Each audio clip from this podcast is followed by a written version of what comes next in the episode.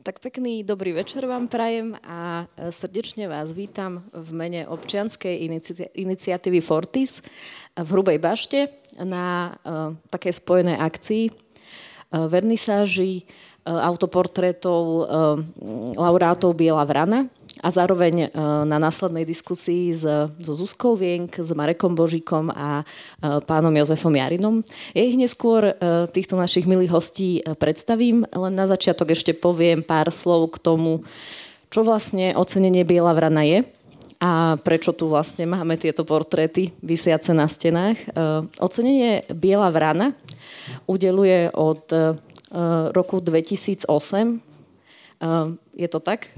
Od roku 2008 Aliancia Fair Play v spolupráci s Via Juris udelovala ich do roku 2018, kedy organizáciu ocenenia prevzala občianske združenie Bystriny a oceňovaní sú ľudia za občiansku statočnosť a odvahu, za to, že sa neváhali ozvať, keď sa stretli s nejakým príkorím alebo s nejakou ťažkou situáciou alebo so zneužívaním pri správe vecí verejných. Tak my sme v podstate na tieto steny Hrubej Bašty nainštalovali 28 portrétov jednotlivcov a jeden kolektív.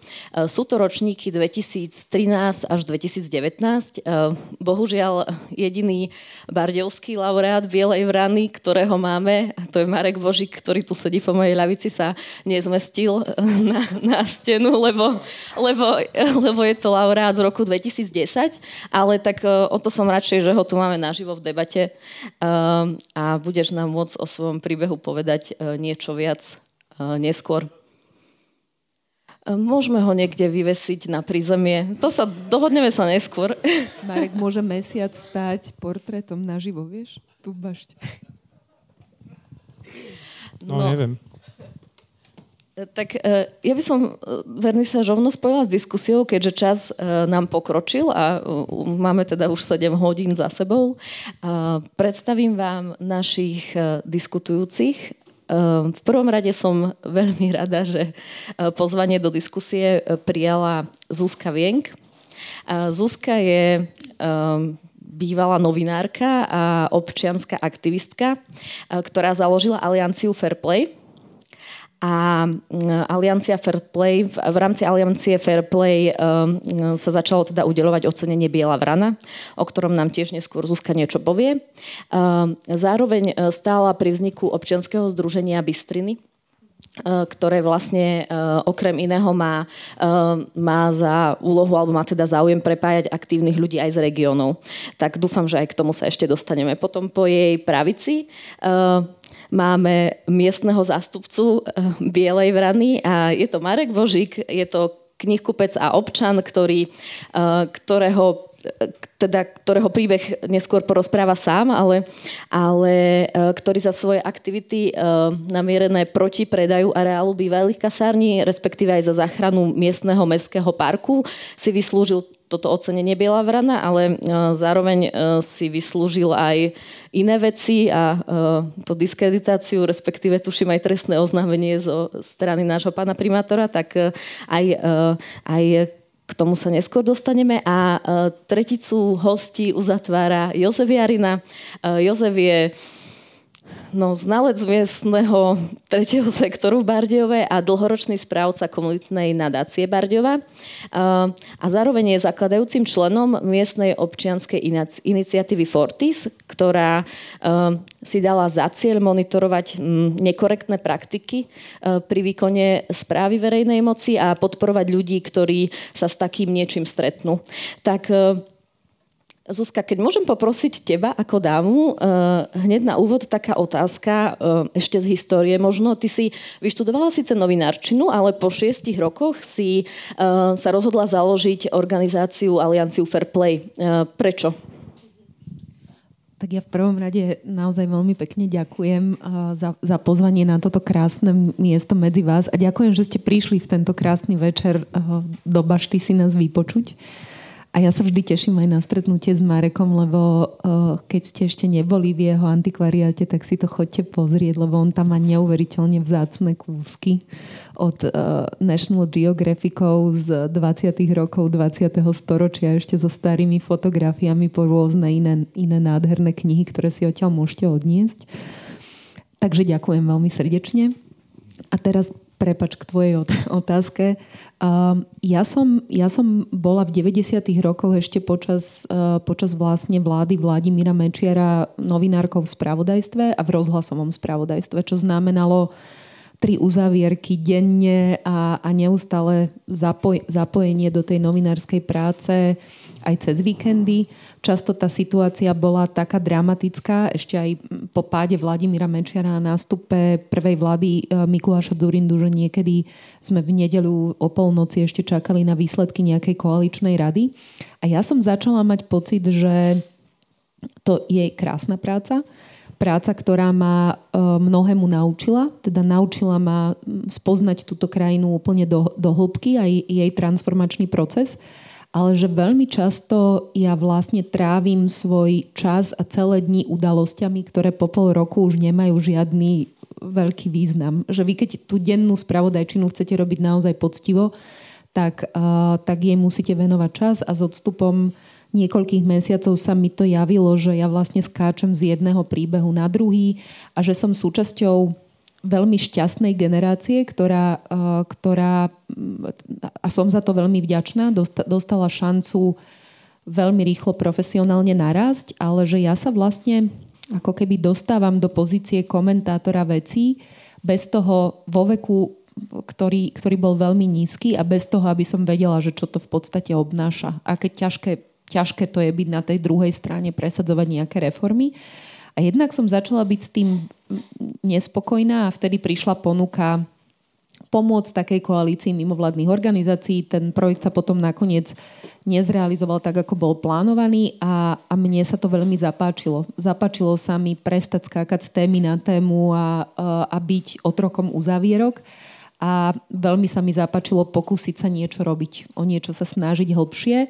A keďže som bola novinárka, tak takzvaná taká tá watchdogová činnosť, čo u nás bolo vtedy neznáme slovo, ale v zásade je to nejaký strážny pes demokracie, čiže sú to nejaké organizácie, ktoré sa snažia monitorovať niečo, čo sa deje a poukazovať potom na neprávosti a žiadať teda nápravu. Takže mne sa to páčilo, zdalo sa mi to veľmi prirodzenou súčasťou a veľmi som nad tým neuvažovala. Ja mám takú smolu v živote, alebo možno aj šťastie, že ma ten život nejako tak sám naviguje, alebo ma vždy k niečomu pritiahne. No tak sa to stalo. A ty si teraz sama povedala, že Aliancia Fair Play sa stala takou watchdogovou organizáciou, a ktorá začínala... keď mám dobrú informáciu, sledujúc výdavky politikov. Ale neskôr ste sa začali venovať v podstate odhaľovaniu korupcie ako takej. Prečo práve tá téma korupcie? Je to náhoda, alebo je to nejaká téma, ktorú ty si považovala za dôležitú v tom čase? Tak ono spätne, ja si to priznám, že už si to detailne nepamätám a každý máme tú tendenciu, že si potom vymyslíme ten svoj pekný príbeh s odstupom času, ktorý nám dáva nejaký zmysel, ale my sme sa naozaj začali venovať výdavkom politických strán v predvolebnej kampani, pretože zrazu sa tu objavila taká zaujímavá metodológia, ktorú prinieslo vtedy Transparency International Slovensko z Argentíny, ktorá hovorila, že ty vlastne nemusíš chytiť politikov pri krádeži, alebo teda, že ty nikdy nezistíš, či oni priznávajú všetky dary, ktoré príjmajú, ale keď budeš monitorovať, ako míňajú tie peniaze, tak ty ich vlastne prichytíš. No a ukázalo sa, že kvôli zlému nastaveniu slovenského systému sa tá metodológia nepodarilo sa ju aplikovať na Slovensku a tie výsledky, ktoré boli v Južnej Amerike, sa tu nepotvrdili. Tam bola tá situácia oveľa priamočiarejšia a jednoduchšia a my sme si uvedomili, že ono vlastne nestačí pozerať sa na tých politikov pred voľbami, ale že tie peniaze vytvárajú nejaký záväzok a že oni, keď tie peniaze z niekalých zdrojov získajú, tak oni to splácajú práve počas toho volebného obdobia. A vtedy sme si vlastne uvedomili, že ak Slovensko má byť naozaj snou demokraciou, takže my tu nemôžeme byť raz za 4 roky, ale že my sa tie 4 roky musíme pozerať na to, že čo sa deje s tými peniazmi, a veľmi rýchlo sme pochopili, že to korupčné prostredie je rozsiahle a že sa na to, že to naozaj niekto musí monitorovať a poukazovať na to, aby sa niečo zmenilo. Vďaka tomu, že tu máme aj takéto korupčné prostredie, možno vzniklo aj ocenenie Biela Vrana. Lebo Biela Vrana oceňuje občiansky odvážnych statočných ľudí, ktorí poukazujú na rôzne príkoria a nepravia. A aj čo sa týka korupcie napríklad, tak možno ešte otázka, a potom už sa dostaneme aj k pánom. Prečo vzniklo, alebo v čiej hlave skrsol nápad udeľovať takéto ocenenie Biela Vrana? Ináč ja sa pánom ospravedlňujem, jednak dlho rozprávam a jednak my ako dámy máme tú výhodu, že neponáhľate sa. Dúfam, že vás neuspím. Ono to vzniklo naozaj ako dôsledok toho, že keď sme sa začali pozerať na tie rôzne korupčné kauzy a cestovali sme po Slovensku, tak sme si vlastne uvedomili, že tu existuje taký paradox, že všade po Slovensku sú takíto ľudia ako Marek, úžasní, ktorí sa pustia do nejakého boja za správnu vec a sú vlastne obdivuhodní, ale oni nezažívajú poďakovanie, ale zažívajú naopak šikanu a príkoria. Marek bude o tom hovoriť, vy, pán Jarina, tiež budete vedieť hovoriť o takýchto prípadoch, ako som už počula pred touto debatou. Tak nám sa to zdalo absurdné, že ľudia, ktorí by mali zažiť to poďakovanie spoločnosti a mali by dostať spätnú väzbu, že robia niečo skvelé, sú často vlastne v svojich komunitách čiernymi ovcami.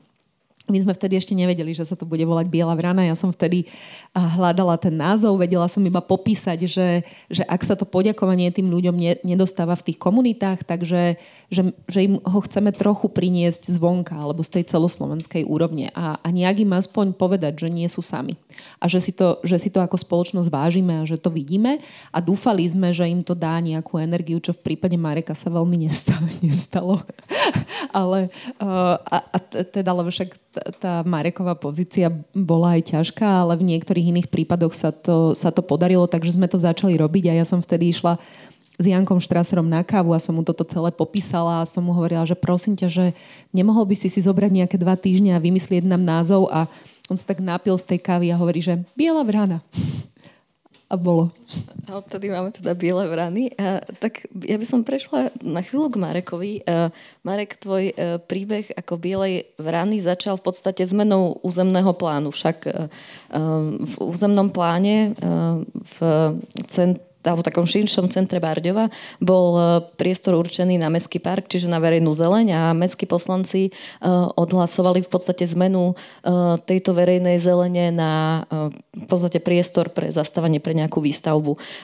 Môžeš možno v skratke len popísať genézu toho prípadu, lebo však predsa bolo to už dávno. Bola to síce veľká kauza v tej dobe, ale možno sme už aj trošku prizabudli, a takisto hlavne, čo ťa viedlo k tomu sa občiansky angažovať, keď väčšina ľudí sa možno sťažuje maximálne pri pive alebo doma v obývačke, že čo ťa primelo výjsť s tým von? No. Najprv sa ospravedlňujem, ja som hlboký introvert a ja mám veľmi... Tu som aj ja.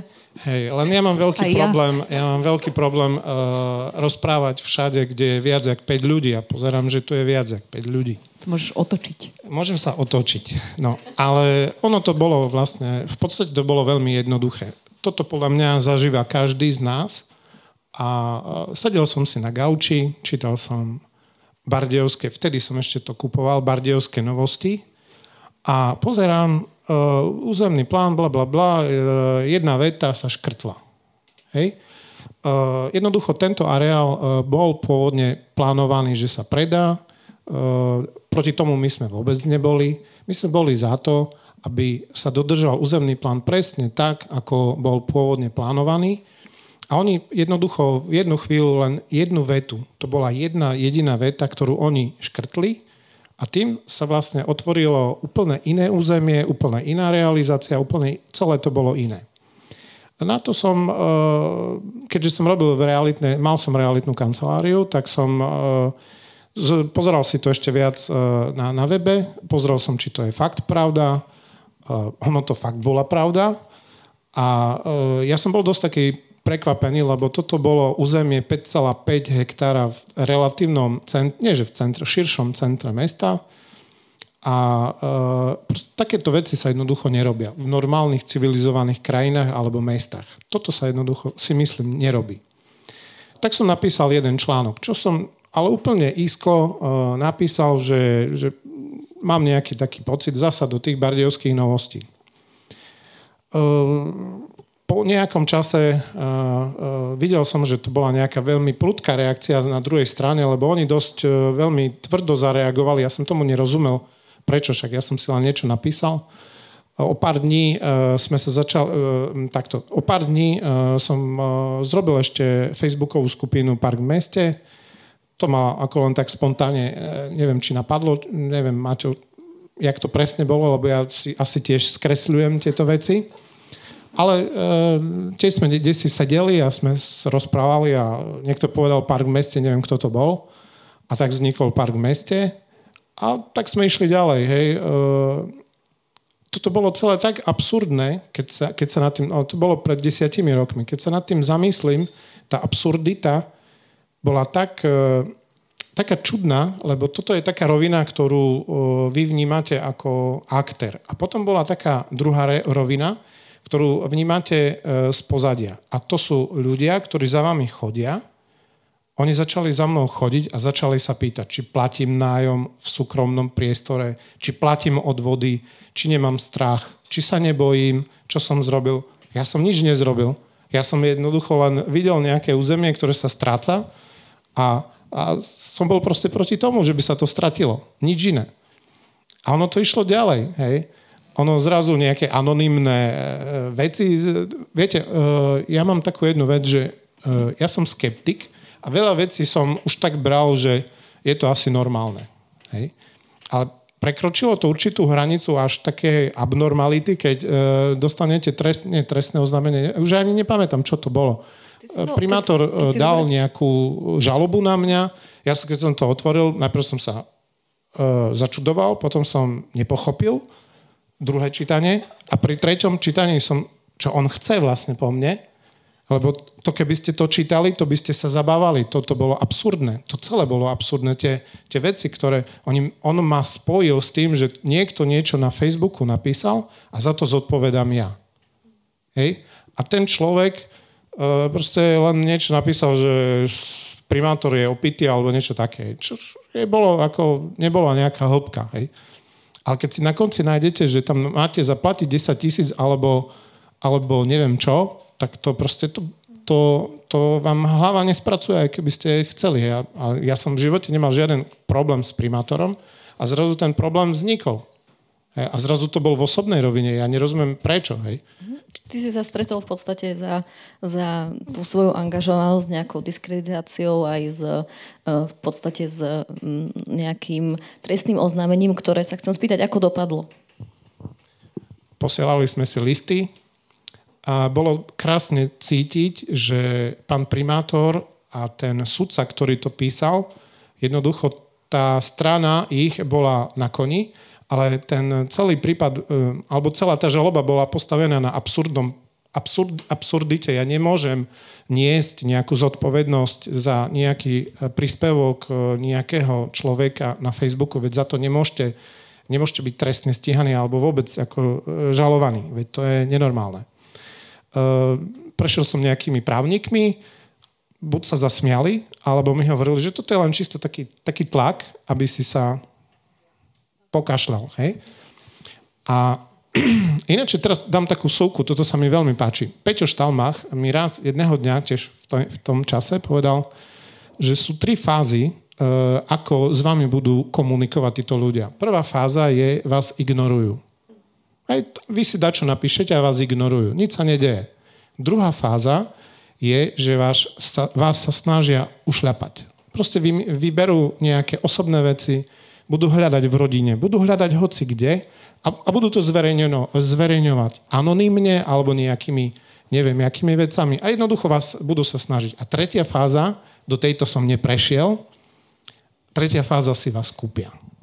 Si vás kúpia tým, že vám dajú nejakú verejnú funkciu a alebo vám dajú nejaké peniaze, alebo nejaký, ja neviem, grant, alebo čo pozemok, keďže máte realitku, alebo ja neviem čo, nejaký zvýhodne. A pritom ponuky boli. Toto bolo srandovné. Oni nepochopili, že tu vôbec nejde o peniaze, ani o nejaké benefity, ale že tu ide len o ten princíp. Presne, akože ja mám nejaký princíp, hej. Ja som robil v realitnom biznise a videl som, že ako funguje ten realitný trh.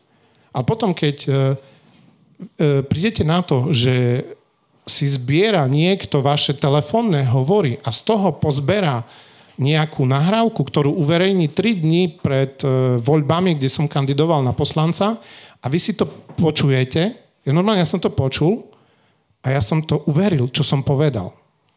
Na to Mário Hudák... Ja som to počul a tiež som tomu uveril. Ja som tomu uveril, ale ja som tomu uveril. Bolo to veľmi presvedčivé. Ono to bolo fakt, to bolo fakt super urobené, hej. A potom sme zás nejaký... Tým, že ten park v meste bol nejaká sila, a začali sa pridružovať k nám ľudia, ktorí nám nejako pomáhali. My sme nevedeli, kto to je, ale pomáhali. Hej. On zobral tú nahrávku a zanalyzoval ju. Hej. On mi povedal, že je 146 krát strihnutá. Proste to je nejaký výber, výcud telefónnych hovorov a zostrihaných tak, že ja som tomu uveril. Keď ja som tomu uveril, tak to uveria všetci.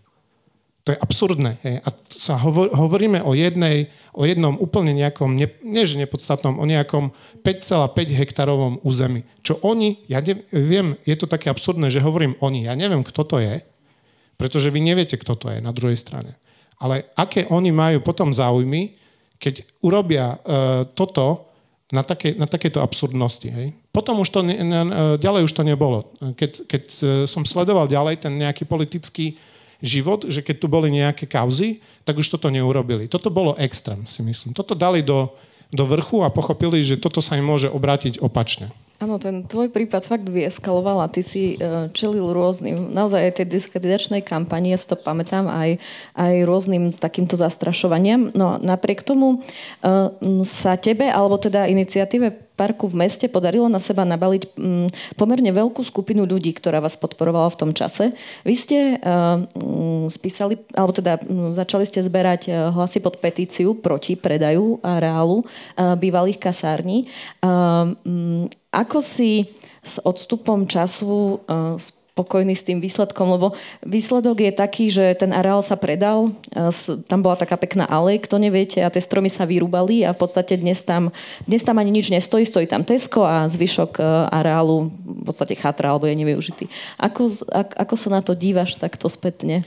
A ešte možno taká otázka, že po tom všetkom, čo si zažil, aj tom, čo si nám teraz opísal, či by si to urobil znovu takto? Či by si sa do toho pustil zas? Povedz prosím, hej. Nie, ja poviem iné. Teraz by som bol radikálnejší, preto som teraz radikálnejší, preto ja už nekomunikujem typu áno, dalo by sa nejak to baliť do nejakých pekných slov alebo nejakých textov. Mňa to už to nebaví. Fakt ma to nebaví. Mňa už to 10 rokov nebaví. Preto robím toto, čo robím. V podstate ku mne veľmi Bardejovčania nechodia, lebo ja predávam knihy skôr na diaľku. Ale stále chodia nejakí Bardejovčania, mňa to prekvapuje dosť. Ale sa vrátim k tomu, že určite by som to urobil, ale teraz už mám... viete, niekedy som mal taký pocit, že na druhej strane sú slušní ľudia. A ja budem slušný preto, lebo na druhej strane očakávam, že sú slušní ľudia. V skutočnosti na druhej strane neboli žiadni slušní ľudia. Boli ľudia, ktorí využili všetko, čo sa využiť dá v danú chvíľu na svoj prospech. Viete, toto musí si uvedomiť každý Bardejovčan. My sme z toho nemali absolútne žiaden benefit, žiaden profit, nič. Každý, kto do toho išiel, dal buď do toho čas, energiu, peniaze, alebo neviem čo. Ja som dal do toho dosť veľa, len preto, lebo som sledoval svoj záujem. Môj záujem bolo, aby fakt tam bol ten park, nič iné. A možno preto tam bolo toľko ľudí. Možno preto to ľudia nejak inštinktívne vycítili, že tam nie je nejaká vata, že to nejak vymeníme za neviem čo. Potom tam boli také snahy, však keď to kúpil ten nový majiteľ, tak vlastne on chcel akože sa s nami dohodnúť alebo na niečo také, ale to bolo také zabavné, viete, akože to... Poslednú vec ešte poviem. Viete, čo ma vždy zaujíma? Realita. Mňa zaujíma realita. Mňa texty už nebavia. Fakt, ma nebavia. Realita je, choďte k Tesku, choďte sa pozrieť, aká je realita. My sme to hovorili, ja zo svojej realitnej skúsenosti som vedel, že takto to skončí. Ja som hovoril, že to predajú Tesku. Oni, väčšina ľudí mi neverilo. Alebo možno niektorí aj verilo, ale si myslel, že nejak to dajú. Oni to prekryli nejakými štúdiami, skicami, proste, že to tam zaplavia nejakými krásnym bývaním. Viete, pri Tesku krásne bývanie. No proste každý chce bývať pri Tesku. Ale fakt, ako je to absurdné, lebo ten projekt vôbec nebol o tom, aby sa tam dačo realizovalo, ale o tom, aby sa to predalo. O nič iné. To bol úplne sprostý kšeft.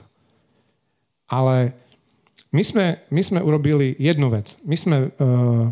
začali niečo a my sme posunuli problém z A do B. A ďalší ľudia mohli kľudne pokračovať ďalej. Ale už nie z bodu A, ale z bodu B. Aby zase to posunuli ďalej a ďalej. A toto bolo môjim cieľom. Že by sme niečo začali a aby to ľudia pochopili, že o nič iné nešlo, len posunúť toto mesto. Lebo viete, ja tu žijem 46 rokov. A 46 rokov vidím, že toto mesto sa neposúva. Jednoducho, my len prešlapujeme. Šikovnejší odchádzajú a nevracajú sa. To nie je normálne. Normálne je, aby ten Bardejovčan sa vrátil, pretože on dosiahne niečo a on chce toto mesto, aspoň si myslím, že by mal posunúť to mesto niekde ďalej. Aby sme nezostávali v tom bode. A my 10 rokov prešlapujeme všetci. A to všetko má súvisť s tým, že ten systém je tak zabednený, že on má svoje... On funguje ako tank. On si ide svojim štýlom a vy sa tam môžete hádzať, koľko chcete. Ten tank pôjde stále rovnako. A ja si myslím, že jediné, čo sa dá, je, že Milo Olejar dobre začal, si myslím, že vízia. Bardejov nemá víziu. Fakt. To povedal Vasil Hudák v jednom článku, ja keď som si to prečítal a mne sa to strašne páči. Bardejovčania nemajú víziu. Fakt, keď sa nad tým zamyslíte, že budúcnosť, akože kde? Vy si môžete prečítať nejaký akčný plán. Ja som čítal už 3 akčné plány. Tretí som nedočítal, lebo som už nevládal. To je nezmysel. To je skutočne nezmysel. To sú také veci, ktoré si vykreslíte, čo chcete, ale on sa nebude nikdy realizovať. Na čo to je dobre, hej? Čiže tak ja sa ťa spýtam ešte jednu vec, ktorú som včera večer objavila v takej tvojej videovizitke. Lebo ty si ma upozorňoval, že si pesimistický človek a že možno, že teda skeptik, pardon. A ja som ťa počula v tej videovizitke, hoci z dávnych čias hovoríte, že všetko sa dá zmeniť, ak si to povie dosť veľa ľudí, že zmena je možná. Tak tomuto... To si povedal. To si možno povedal pred odovzdávaním Bielej Vrany. To je citácia. Neviem, ja som nevidela. Je to možné, bola tam aj videovizitka, každá Biela Vrana má nejakú videovizitku na YouTube, tak bolo si to ty, nebolo to zostrihané? Som si istá. Nie, akože... že teda... V istom bode si mal aj takúto optimistickú stránku alebo pohľad na vec, že či ťa zmenil ten ako keby zlý výsledok vášho boja, alebo teda, že či stále veríš, že nejaká zmena pre Bardejov je možná? Ako ja neverím slovu zmena, lebo tu už boli všelijaké politické experimenty so slovom zmena. A tá zmena neprichádza, ona ani nepríde, pretože to nie je možné. Tu treba úplne inak ísť na to. Vy musíte dať ľuďom víziu. Toto si myslím, toto pán Olejar dobre vymyslel. Vy musíte im dať budúcnosť. A keď im dáte budúcnosť, tak oni, tí ľudia, budú chcieť tu zostať a budú... viete, ja som veľmi nenáročný, skromný človek a mne sa páči Bardejov. Ja som... vždy bol Bardejovčan. Ja ani nemám ani žiadnu ambíciu vycestovať von, lebo mne sa tu proste páči. A si myslím, že veľa aj Bardejovčanov sa tak vracia, že sú von a oni prídu na to, že žijú v nejakej krajine, kde možno vôbec nechcú žiť. Ale oni sa potom vrátia a Ale prídu na to, že toto mesto sa v podstate nikde neposunulo. Stále je v tom istom bode, len farby sú iné. Hej, už to nie je modrý obchod, ale žltý obchod a červený, alebo ja neviem čo. Tie detaily sa rozplývajú. A si myslím, že to nie je správne. Mali by sme robiť všetko preto, aby toto mesto sa posunulo. Nám tí ľudia, tí predkovia nechali toto mesto v nejakom stave a my by sme ho mali trošku viac sa o ňo starať. Tak možno otázka na všetkých troch. Čo podľa vašich skúseností bráni ľuďom v tom, aby vo väčšej miere poukazovali povedzme na nejaké problémy v spoločnosti alebo na nekalé praktiky? Možno začni ty, Jozef, lebo ty si, ako som povedala, jeden zo zakladateľov miestnej organizácie Fortis, ktorá chce práve takýchto ľudí podporovať. Môžeš aj povedať, či si sa stretol s nejakým konkrétnym prípadom takýmto, alebo teda či sa niekto iniciatíve Fortis už ozval? No, to boli vlastne aj tie pohnútky, pre ktoré sme aj tú občiansku iniciatívu založili, pretože vlastne sme sa práve že stretávali s tým, že ľudia sú ani nie, že nespokojní v prvom rade, ale vlastne hlavne majú strach. A veľmi rýchlo sa zmocňujú toho tí, ktorí aspoň mikromoc majú, či už je to v nejakom len malom spoločenstve. My sme to zažili na školách, na základných, na stredných, kde vlastne kľudne sa to dá aj preukázať, že vlastne ja som to sledoval, pretože som dosť často bol členom rady školy. Sice iba raz v Bardejove, ale zvyčajne u nás v Rastlaviciach. A poznám tú situáciu, keď kandidujú na tie adepti alebo kandidáti na riaditeľa školy a v Bardejove myslím si, že niekoľko tých volebných období, v škole to sú tie 5-ročné obdobia na riaditeľa, tak ste takmer nezažili protikandidáta. No a keď som sa pýtal tých učiteľov, veď tu je 7 základných škôl, že vlastne prečo máte stále len jedného a stále toho istého a tak ďalej, tak ostatní sa boja. Hej. A prečo sa boja? No lebo zažili vlastne tú situáciu na škole, že keď kandidovali, tak potom ten riaditeľ, hej, a hlavne keď vyhral Staronovi, ale vôbec ten, ktorý vyhral, tak sa potom stil tomu, ktorý sa opovážil kandidovať. Hej. Čiže veľmi smutný príbeh, ako 30 rokov po zmene režimu, po snahe o budovanie demokratickej spoločnosti a my sa takto stávame ku konkurencieschopnému kolegovi, ktorý vlastne si trúfne tiež zobrať zodpovednosť na seba a riadiť školu. Čiže podľa teba je to hlavne strach z nejakého buď z vyhrážok, alebo z nejakej pomsty, ktorý... Hej, lebo vlastne ja na príklade poukážem, lebo dalo by sa všeobecne rozprávať, ale potom, keď som sa pýtal tých známych svojich, ktorí sú učitelia, no a čo to u vás v kolektíve, však to sa musíte vedieť postaviť. Hej, však teraz prečo sa neozvete? No ozvali sa síce dvaja, ale obidvaja poleteli tie z tej školy. Hej. Čiže vlastne takto dosiahla tá riaditeľka napríklad, že vlastne už takto umlčala aj tých, ktorí vlastne možno aj chceli, ale a už nehovoria o ostatných. Takže žiaľ, toto tu nefunguje a preto my ako vlastne v občianskej alebo zastupcovia občianskej spoločnosti, tak sme cítili, že to je asi treba hlavne nám niečo robiť a byť napomocný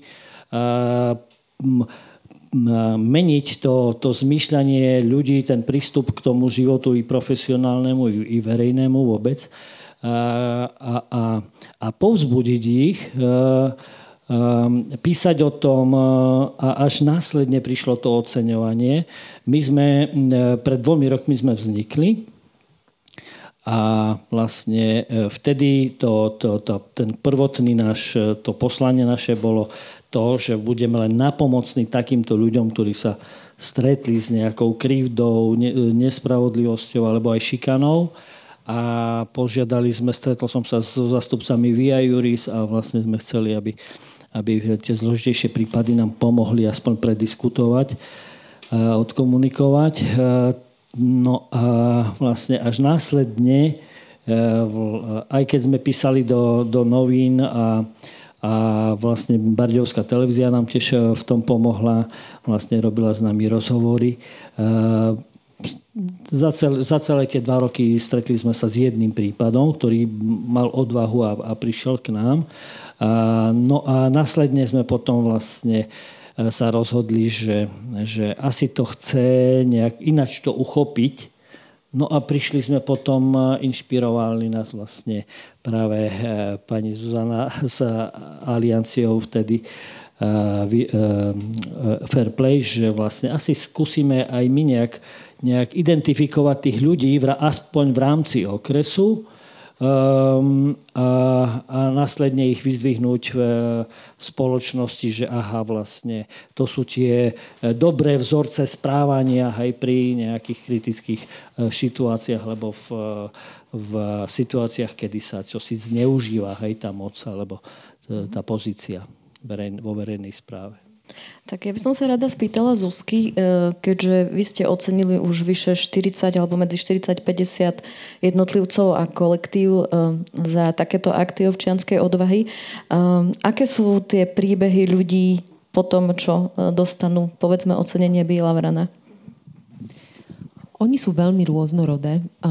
Ako vlastne už Marek naznačil, tak ja mám pocit, že to čo je spoločné v mnohých tých príbehoch je, že ľudia vôbec neočakávajú, že niečo, čo považujú za prírodzenú dobrú iniciatívu a dobrý zámer, môže niekto interpretovať ako nejaký problém alebo ako nejakú kulehu.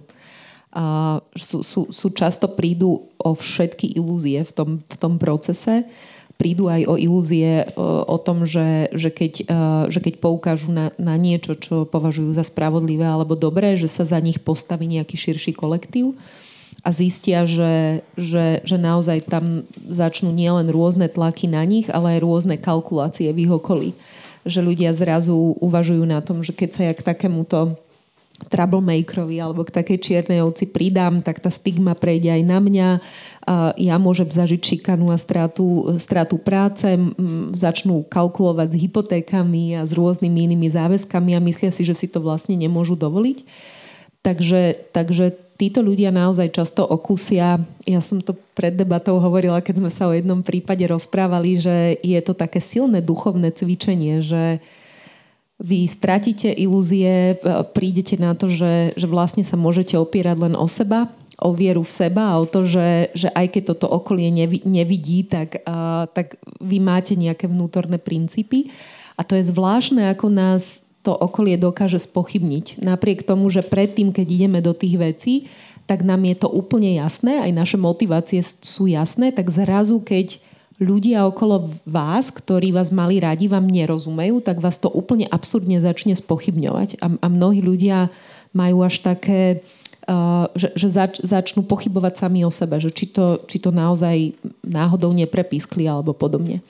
Čiže ono to je naozaj také veľmi silné duchovné cvičenie a stretli sme sa s mnohými prípadmi. Stretli sme sa s prípadmi ako Marekovým, kedy ani to ocenenie, ani ten spoločenský kredit zvonku vlastne nepomôže zvrátiť tú situáciu. A ja si myslím, že to by bolo asi aj veľmi arogantné, namyslené si myslieť, že sa to vždy podarí. Pretože tá spoločnosť, aspoň podľa mojich skúseností po 15 rokoch v tejto práci, ona si ide úplne svojim vlastným tempom. A my sa môžeme pokúšať ju nejakým spôsobom urýchliť alebo vykoľajiť, ale my nie sme čarodejníci. Vždy to je ako Marek, akože ja si myslím, že si mal pravdu, keď si povedal, že sa dá zmeniť vec, keď dostatočne veľa ľudí sa spojí. Otázka je, že čo je tá kritická masa, hej? A to sa niekedy nepodarí, lebo na všetko potrebujeme vyzrieť. Na všetko si potrebujeme ten svoj príbeh nejakým spôsobom zažiť a ponasnažiť sa o ňoho. Takže niekedy sa to nepodarí, ale v niektorých prípadoch sa nám to napríklad podarilo. Zuzka Melicherčíková, jedna z našich Bielých vrán, keď dostala ocenenie, tak dostala ponuky od rôznych štátnych inštitúcií, aby sa mohla vrátiť do štátnej správy. Čiže sú prípady, kedy, a ja by som to inak ale nepripisovala len tomu oceneniu, znovu by to bolo príliš pyšné si myslieť, že to ocenenie môže nejako veľmi zvrátiť veci samé o sebe, ak tam neexistuje iná podpora spoločnosti. Myslím si, že to, čo to ocenenie pre mňa najviac ako keby zmenilo alebo dokázalo, je, že robilo vlastne akýchsi advokátov tým bielým vranám. Že zo začiatku Marek bol, tuším, laureátom 3. ročníka, to ešte bolo také maličké undergroundové, odovzdávané v klube, teraz je to už odovzdávané v Slovenskom národnom divadle. To boli posledné PKO. Tam boli tisíce ľudí. Hej, to bol... mali ešte... To som bol... To bol vlastne také prekvapko, že prvý ročník bol maličký stán na Pohode, potom boli 2 PKO, lebo Pohoda festivala a Michal Kaščak nám dali tú úžasnú možnosť odovzdávať to počas obrovského koncertu. Ty si zažil vlastne úplne veľkú slavu. Ja nie. Potom sme prešli do klubu. Na dlhšie sme prešli do takého undergroundového klubu a potom postupne sa to vlastne dostalo až do Slovenského národného divadla a zúčastňoval sa toho pán prezident Kiska, minulý rok pani prezidentka Čaputová. No a vtedy ja mám pocit, že sa stalo ako keby to, že ľudia začali vnímať ten príbeh, že sú dôležití, odvážni ľudia. Že my sme ako keby pripravili tú pôdu tomu, že odvážni ľudia nie sú nejakí, že to nie sú nejakí snílkovia, donkichotovia, ktorých sa oplatí ľutovať alebo od ktorých sa oplatí utekať, ale že sú to strašne silní ľudia, ktorí robia pre tú spoločnosť niečo neuveriteľne záslužné a že je potrebné, aby sme sa okolo nich zomkli. A ja si myslím, že to sa podarilo. Aj keď nie vždy sa darí zvrátiť tie konkrétne príbehy. Ďakujem. A čo ešte podľa všetkých troch, keď vám môžem adresovať tú otázku, čo všetko je ešte potrebné v spoločnosti urobiť, aby čoraz viac ľudí bolo takto odvážnych alebo statočných, alebo teda ako dosiahnuť to, aby sa nám podarilo vybudovať ešte zdravšiu alebo takú sebavedomejšiu spoločnosť?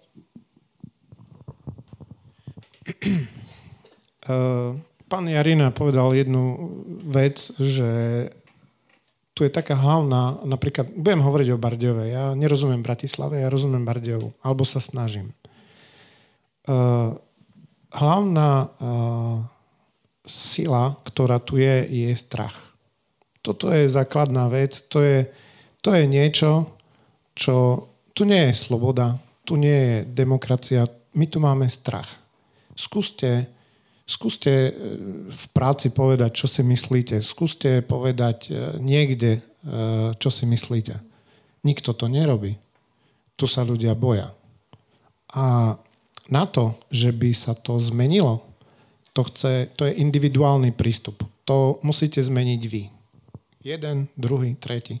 Vy keď to zmeníte, keď ich bude veľa, keď ich bude fakt veľa, tak potom tá druhá strana neurobí nič. Ale to, keď to urobí len jeden človek, alebo dvaja, alebo traja, tak oni ho zničia. Ja by som mohol povedať, že mňa sa snažili zničiť, ale ja mám takú povahu, že ja som v tomto asi nezničiteľný, lebo ja som už si zažil všetko možné. A toto je niečo, čo neprijal by som nikomu. Pretože to vám zničí všetko. Ten strach. Hej. A proti tomu strachu to je také, že ja som fakt veľký introvert a som ešte väčší, lebo už skôr nedôverujem ľuďom. Ja už som došiel aj do takého štádia, že za mnou chodili ľudia, však oni normálne chodili ľudia za mnou a rozprávali. Povedz to, hej, že ten a celý príbeh. Vám dá celý príbeh. Na druhý deň ďalší. Na tretí deň ďalší. Ale ja nie som nosič. Ja to nevládzem. Hej. Ja som introvert. Ja mám problém rozprávať. Ale to je normálne. Celkom dobre rozumieš aj tej Bratislave.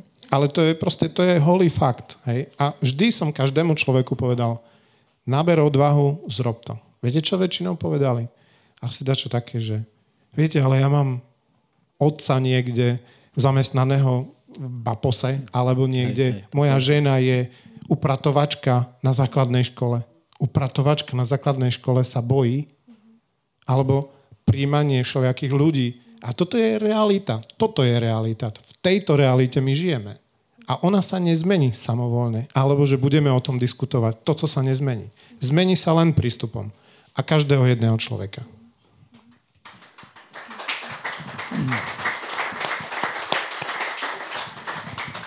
Kým sa tá realita nezmení, je niečo, čo môžeme spraviť v medzičase? No, ja jednak týmto, lebo mám presne tej isté skúsenosti, čo hovorí pán Božík. Ja im na to napríklad začal som im hovoriť, že ale pozrite, naši dedovia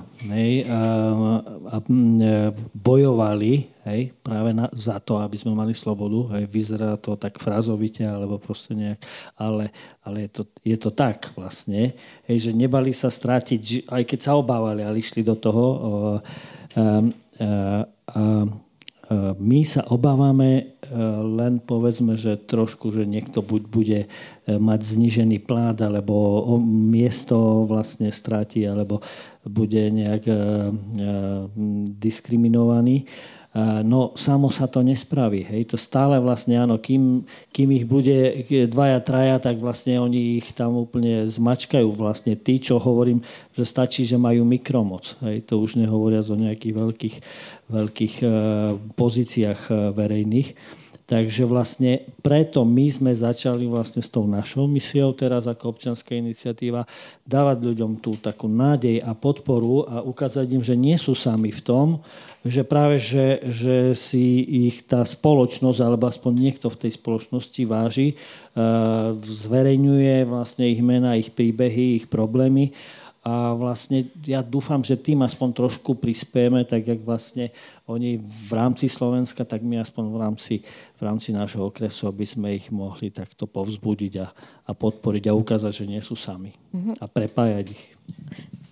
A môžem vám ináč ale niečo povedať? Lebo Marek, ja chápem úplne tvojej skepse a ja som na našom stretnutí predtým aj hovorila, že prvá generácia ľudí, takých aktívnych v nejakom meste, to má vždy najťažšie, lebo si ako keby odnesú tie najväčšie dôsledky a často, presne ako si ty povedal, že ty nemáš silu posunúť tú spoločnosť celú cestu, že ty naozaj často ten park neubráni, že je tam to Tesco a máš pocit, že si v zásade ako keby nič nedosiahol a generácie, ktoré vyrastú na tomto príbehu a posunú potom tie veci ďalej, tak často zabúdajú na prínos tej prvej generácie. A veľmi často ľudia z tej prvej generácie potom ostávajú zlomení alebo frustrovaní. A ja sa priznám, že mne sa to tiež stalo na chvíľku, že my sme veľmi, veľmi dlho sme boli v určitých bojoch sami. A stále sme sa malinká skupinka ľudí stretávali na nejakých protestoch a potom zrazu, keď prišli väčšie a väčšie vlny protestov a nadšenia na Slovensku, tak chvíľu som aj ja pocítila takú zatrpknutosť, že vlastne každá tá ďalšia generácia si myslí, že to je ich príbeh a že tí pred nimi boli neschopní a oni to posunuli ďalej a chvíľku vám to je tak ľúto, že ľudia nevidia tú celú históriu predtým a keď sa pozeráte často na to, čo robia, tak vidíte, že používajú veľmi podobné metódy a techniky a scenáre. A toho sa treba zbaviť, lebo to je taký blbý, akože to je naozaj taký na nič pocit, že je to taký tréning aj pre vlastné ego, ale je to hlúposť, akože zotrvať v tom pocite. Ale chápem, že to je veľmi ako keby ťažká pozícia. Ale keď sa ja pozriem napríklad, že prichádzajúc do Bardejova z tej Bratislavy, ktorej ty hovoríš, že nerozumieš, ale popisuješ ju úplne dokonale, lebo ono sa to vôbec nelíši. Vieš? Že líši sa to v nejakých drobnostiach, že myslím si, že v Bratislave sú predsa len asi trošku viacej ľudia prepojení a tým pádom si ľahšie pomôžu, lebo si zavolajú. Sú tam tie médiá prítomné, sem je problém vycestovať. Čiže áno, máme to v niečom ľahšie, ale popisuješ to úplne dokonale. A ja mám pocit, že práve toto sa stalo v Bardejove, že vy ste si odskákali tie najhoršie prípady, ale prepáčte, že to takto poviem, ale asi by nebola bašta bez vás. Vieš, že ja si pamätám, ako mi niekto z tejto širšej komunity, ak sa nemýlim, hovoril príbeh, že keď bašta prišla vlastne žiadať o tieto priestory, takže sa to podarilo vďaka tomu, že povedali, že no, radšej im to dajme, aby sme nezopakovali Božíka. Vieš? A to je podľa mňa, že najväčšie vyznamenanie, ktoré si mohol dostať, lebo ty si predsa len vyvolal v tých ľuďoch rešpekt a vďaka tomu existuje tento úžasný príbeh a tento úžasný priestor a existuje taká partička, aká je tu okolo bašty a vytvorili ste priestor, kde z celého Slovenska ľudia túžia prísť, lebo je to úplne unikátne. Čiže ja mám pocit, že vy ste ten Bardejov predsa len po krôčkoch posúvali a mne sa to tiež stáva, že niekedy, keď je človek ponorený hlboko, tak nevidí vlastne z odstupu to, čo sa podarilo a trošku aj preto, lebo chce viac, nie? Že vlastne ty si to fakt predstavoval, teda, že my si to vždy predstavujeme, že ten park sa podarí zachrániť, alebo že tá korupcia bude menšia.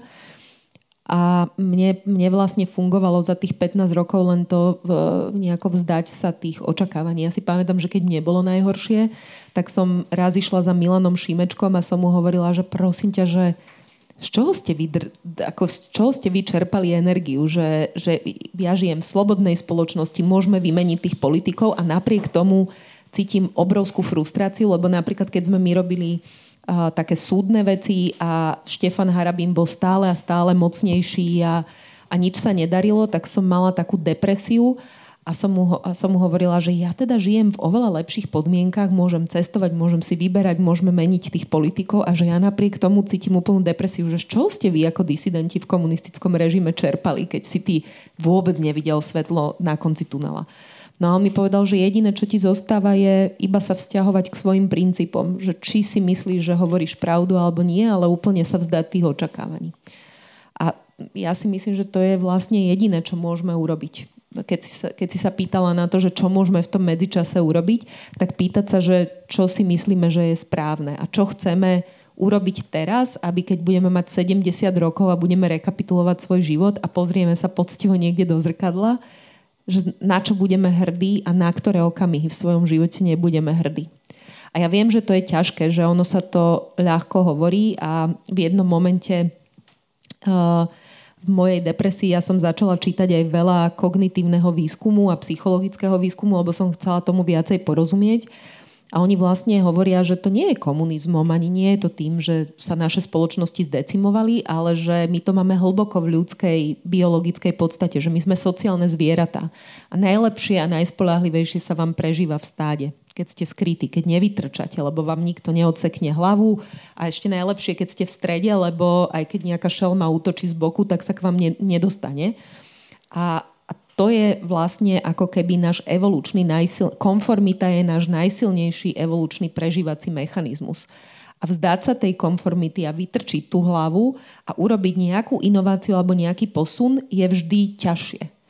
A ja si myslím, že v zásade, ja viem, že sa to časom spotvorilo, ale že toto bolo ten prvotný odkaz, ktorý nám chceli náboženstva odovzdať, že tá individuálna nejaká sloboda, ten život v pravde sa oplatí, lebo vy síce prežijete tú šikanu a tie hrozné veci, ale ja keď sa pozerám po aj Bielých Vranách za všetky roky, tak ja si uvedomujem, že to je naozaj veľmi silný duchovný tréning a že on vás posunie úplne na inú úroveň ako človeka a síce vás vystaví skúškam, ale na druhej strane vám dá strašne veľa dobrého, že veľa neuveriteľne inšpiratívnych ľudí vám prinesie do života veľa situácií, ktoré by ste nikdy nezažili, keby ste zostávali v tej komfortnej zóne pre vás. Čiže ja mám pocit, že ja neviem, tá otázka bola, že či sa to oplatí, že ono sa to z dlhodobého hľadiska oplatí. A že potom tu človek môže sedieť s Marekom Božíkom a pánom Jarinom a v bašte a je to super. No, mne by sa žiadalo takmer už ukončiť túto debatu týmito krásnymi slovami, ale ešte mi to nedá, lebo Marek, keď ty si hovoril o tej zmene, tak niektorí ľudia majú názor, že zmenu v spoločnosti je jednoduchšie alebo efektívnejšie dosiahnuť povedzme v politike, že tam sa menia tie veci. Že. Spýtam sa najprv možno ešte teba, Zuzka, že ako sa ty dívaš na vstup niektorých z tých bielých vrán do politiky, lebo boli také prípady aj, či ty si o tom neuvažovala, a to bude zároveň posledná moja otázka aj pre pána Jarinu, aj pre Mareka Božíka, a potom už dám priestor aj vám ostatným, aby ste sa zapojili a aby ste sa niečo našich hostí spýtali. Ideš kandidovať, hej? Nie, to bola otázka, ale my sme rátali s tým, že možno pre mnohé biele vrany to bude úplne prirodzená cesta pokračovať do politiky, lebo ako hovoríš, mnohí ľudia majú túto tendenciu si myslieť, že tá politika mení tú spoločnosť. Ja si myslím, že to je čiastočne pravda a čiastočne to nie je pravda, že tie dlhodobé, hlboké zmeny sa dejú oveľa pomalšie a že tá politika je len úplne malou časťou toho, čo sa v tej spoločnosti v skutočnosti premiela. Ale áno, je to najrýchlejšia a najviditeľnejšia zmena, čiže my sme s tým rátali. Jediné, čo ja sa priznám, že nás trápilo a nepodarilo sa nám to nejako vyriešiť, bola taká kontinuálna snaha Igora Matoviča vlastne ako keby využíva tú značku Biela vrana, že on nepozýval na kandidátky iba jednotlivcov pre to, čo dokázali, ale on sa snažil kooptovať tú značku Biela vrana na celú skupinu, a to nám prekážalo, lebo si myslím, že to naozaj jednak ukazovalo veľký nerešpekt voči tomu občianskému oceneniu a neuvedomenie si toho, že on vlastne môže tou politickou značkou zničiť niečo, čo potrebuje čerpať kredit z toho, že je bokom a že je naozaj občianské, a nedarilo sa nám s ním ani komunikovať o tom rozumne. Čiže to nás trápilo a proti tomu sme sa snažili vymedzovať. A prosili sme všetky biele vrany, že keď vstupujú do politiky, samozrejme ten príbeh sa nedá zmazať, ani to ocenenie sa nedá zmazať, ani by sme to nechceli robiť, ale sme ich veľmi prosili, aby to aktívne nevyužívali v kampani, napríklad v politickej kampani, aby to trochu oddelovali. No a ja osobne, mňa sa to tiež veľa ľudí pýta, samozrejme, že ja som si sama kladla otázku, že či to nie je nejaká prirodzená trajektória alebo cesta, a zatiaľ som si to vyhodnotila, že nie. Že jednak tých 15 rokov v tej watchdogovej roli bolo veľmi vyčerpávajúcich, boli to roky plné konfliktu a často aj nejakého potlačenia svojho vlastného osobného priestoru a osobného života, a ja mám teraz takú fázu, že si to chcem vrátiť späť, že si vlastne chcem dopriať ten život, a som sa naučila nikdy nehovoriť nikdy, čiže možno ma to niekde ako keby v budúcnosti čaká, ale zatiaľ som veľmi šťastná tam, kde som, a ja som vždy nejako tak nesynchronizovaná so spoločnosťou, že vždy nejako ako keby robím iné veci, ako sú trendy. Neviem, prečo to mám. Nemám to zo zámeru, ale mám to takto. A teraz mám taký pocit, že ten občiansky sektor sa práve ako keby smerom do politiky tak vyčerpal a všetci tam idú v takom húfe, čo je dobré, lebo naozaj tá politika potrebuje akože dobrých a čestných ľudí. Ale že niekto by mal zostať aj na tej druhej strane, a že mne tu je strašne dobre, a že tá občianska spoločnosť by nemala byť slabšia a že sa tam dejú fantastické veci. Že to nie je ako keby menší stupeň alebo menej dôležitý stupeň. Že naopak, že to je udržať ju silnú je podľa mňa veľmi dôležité. Jozef, aj ty máš skúsenosti s komunálnou politikou v podstate, lebo si zakladal miestnu bunku VPN v Rastlaviciach, aj si pôsobil ako starosta Rastlavic nejakú dobu, tak ako ty sa dívaš na... No, čiže ja som absolvoval takú tú opačnú cestu, na ktorú si sa ty pýtala. A niektorí sa na mňa sami čudujú, že tak ty si potom pošiel do tretieho sektoru, tak vravíte, že to, niektorí to považujú za niečo menej. Hej. Ale dúfam, že teraz všetko preto robíme, aby sme vlastne, ja stále hovorím, že tretí sektor chceme byť partnerom vlastne tým dvom ďalším sektorom, čiže verejnému a podnikateľskému, lebo aj stôl a stolička potrebujú minimálne 3 nohy, aby mohli byť stabilné a mohli byť používania schopné. Takže vlastne ja zase som sa tak príjemne unavený, skončil po 12 rokoch v miestnej politike. Tak teda ja poslancom som naďalej, hej, ale samozrejme, že nevykonávam už prácu na plný úväzok. Takže som sa teda dostal do tretieho sektoru, lebo tam už som sa stretával ako starosta s takými aktívnymi treťosektorákmi, to boli hlavne vtedy z Prešova. No a vlastne zapáčilo sa mi práve to. Tam som našiel tú sebarealizáciu. Takže a myslím si, že práve keď chceme pomôcť spoločnosti, tak vlastne v treťom sektore sa dá ozaj prispievať k tomu vedomiu, tomu občianskému a jak sa povie jednoducho, že z tých obyvateľov snažiť sa dostávať z nich, aby boli občania. Takže, lebo demokracia potrebuje občanov. A len toľko na záver poviem, že vlastne veľmi sa mi páči, že vlastne tie staré civilizované demokracie, teda staré demokracie v tom civilizovanom svete, či už západná Európa alebo Amerika, oni veľmi si uvedomujú, že občiansky že proste sa nedá demokracia udržiavať a rozvíjať bez občianskeho sektoru. A veľmi dávajú to napríklad najavo tým, a to som zažil tu tiež párkrát, že keď príde vlastne či už veľvyslanec americký, alebo norská veľvyslankyňa tu bola,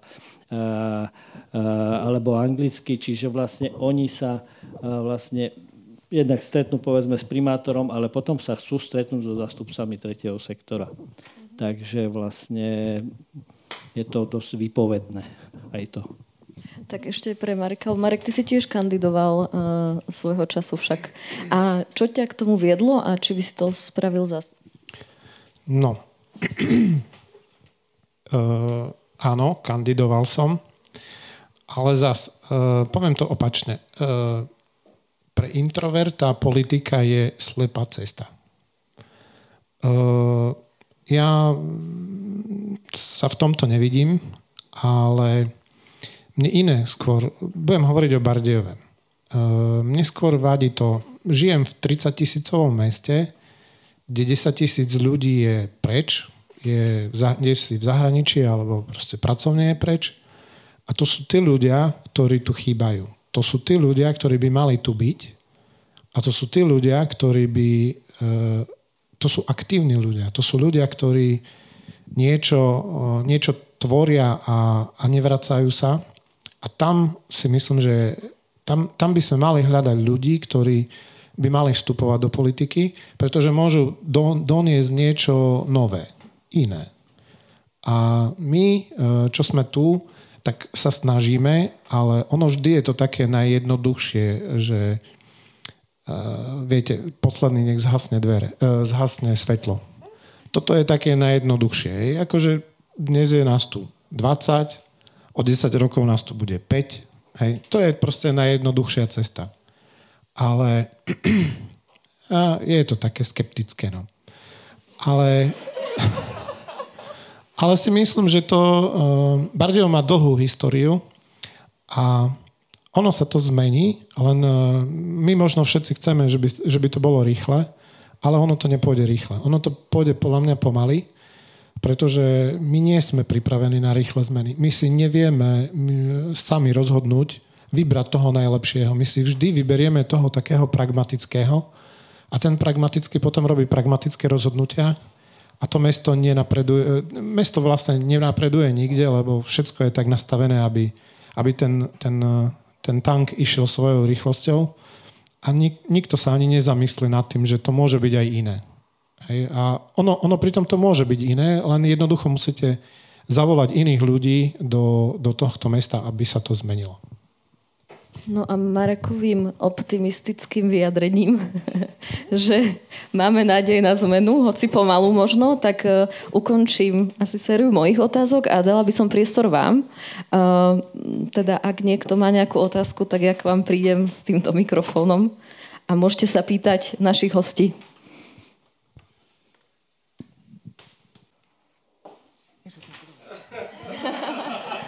My sme vás úplne zničili. Tak ja som myslela, že je tu otázka, ale tak máme niekoho, kto bude teda podávať mikrofón, ale stále nemáme otázku. Takže ak niekto má otázku, tak prosím. A tamto. Pozdravujem všetkých ešte raz. Akože dobrá debata, chválim. V podstate len sa chcem zapojiť a možno zareagovať na zopár pripomienok, teda takých veci, čo ma zaujalo.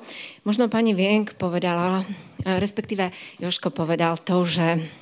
Nie, opačne, pani Wienk. Vy ste povedali, že veľa aktivistov sa teraz teda ide do tej politiky, čo je dobre, občianskych aktivistov. Potom jeden z vás povedal, že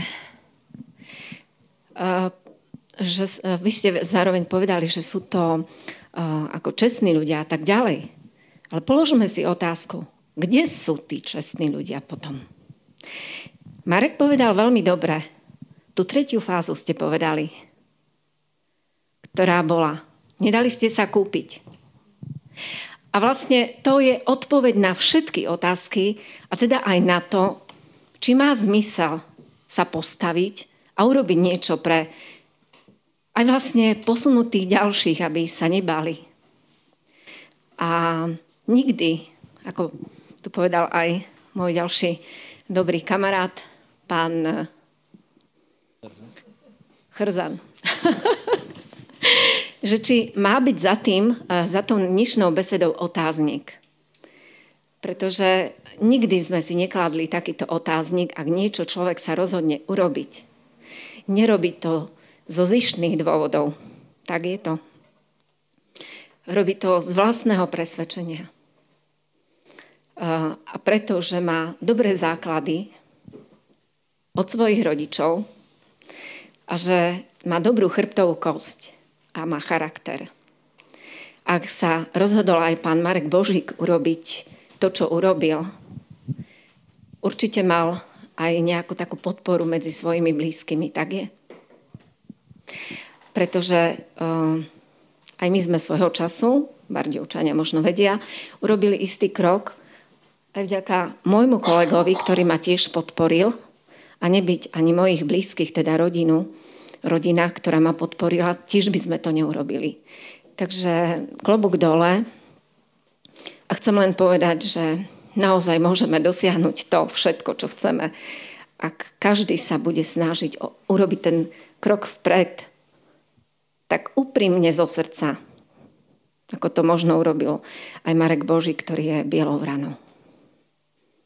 Takže ďakujem veľmi pekne. Možno len takto som chcela vstúpiť do toho a zareagovať, že kde sú tí ľudia. Teraz sa ešte vrátim k tej politike. Nesmú sa dať kúpiť.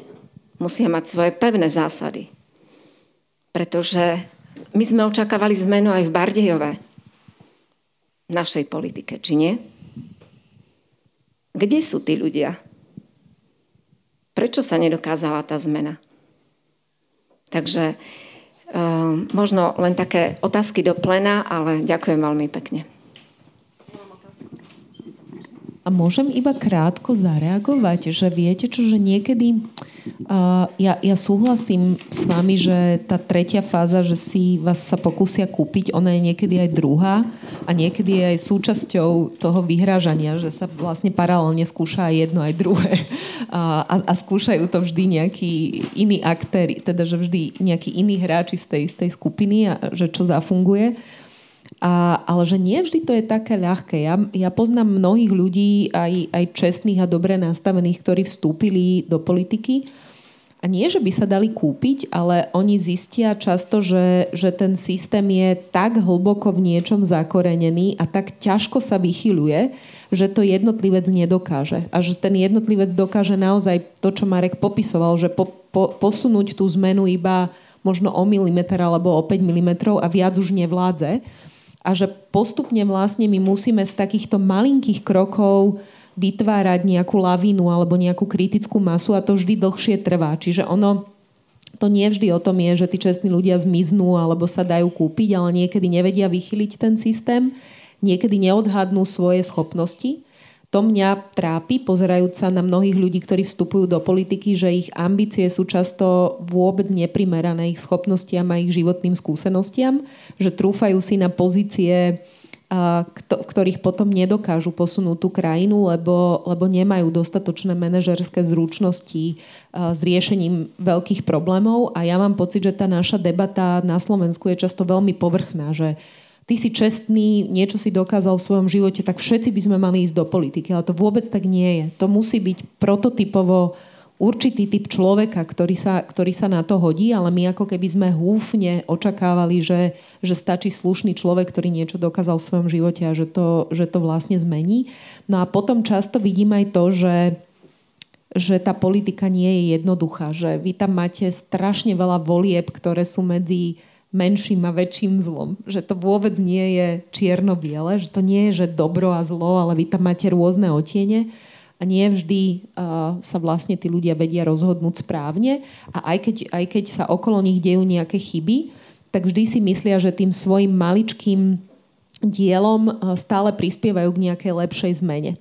A postupne sa stávajú takými varenými žabami a preskočia prešvihnú ten moment, kedy by už naozaj bolo potrebné vystúpiť a vyhraniť sa voči niečomu, lebo už legitimizujú nejaké väčšie zlo. A to sa často stáva a ja si myslím, že všetci tým trpíme, že znútra, keď ste v nejakom systéme, tak ho úplne inak vidíte, ako keď sa na to niekto pozerá z odstupu a zvonka. A veľmi ťažko, keď už raz do niečoho vskočíte, tak sa z toho odchádza. Čiže ja mám pocit, že to je veľká séria strašne zložitých vecí, ktoré vplývajú na tú politiku. Ale nestracajte nádej, lebo ja mám pocit, že sa vám tu daria úžasné veci. Ja tu asi budem chodiť sem častejšie vám to hovoriť, alebo čo? No, to by nám určite pomohlo. Ja ešte len si dovolím Martu tiež takto povzbudiť. Že, no, veľmi dobre povedala pani Zuzana s tým porovnaním, že keď aj ten súboj o park v meste sa zdá, že prehral, ale ja to presne tak vidím, ako ona povedala, že pravdepodobne vlastne tá bašta by nebola odovzdaná mestom, hej, skupine diferentu, bez toho, keby sa nebol odohrával ten prípad a tá kauza vôbec s tým parkom. Takže treba možno vedieť alebo vidieť súvislosti a veriť im, lebo však potom zbytočne strácame nádej. A ja si myslím, že len čestní občania môžu zvoliť čestných politikov. A preto nám zase by malo ísť tej občianskej spoločnosti o podporu a posilňovanie tých čestných ľudí a hľadanie ich a vyzdvihovanie, lebo vlastne sú v konečnom dôsledku práve tí rozhodujúci činitelia, od ktorých závisia aj politici.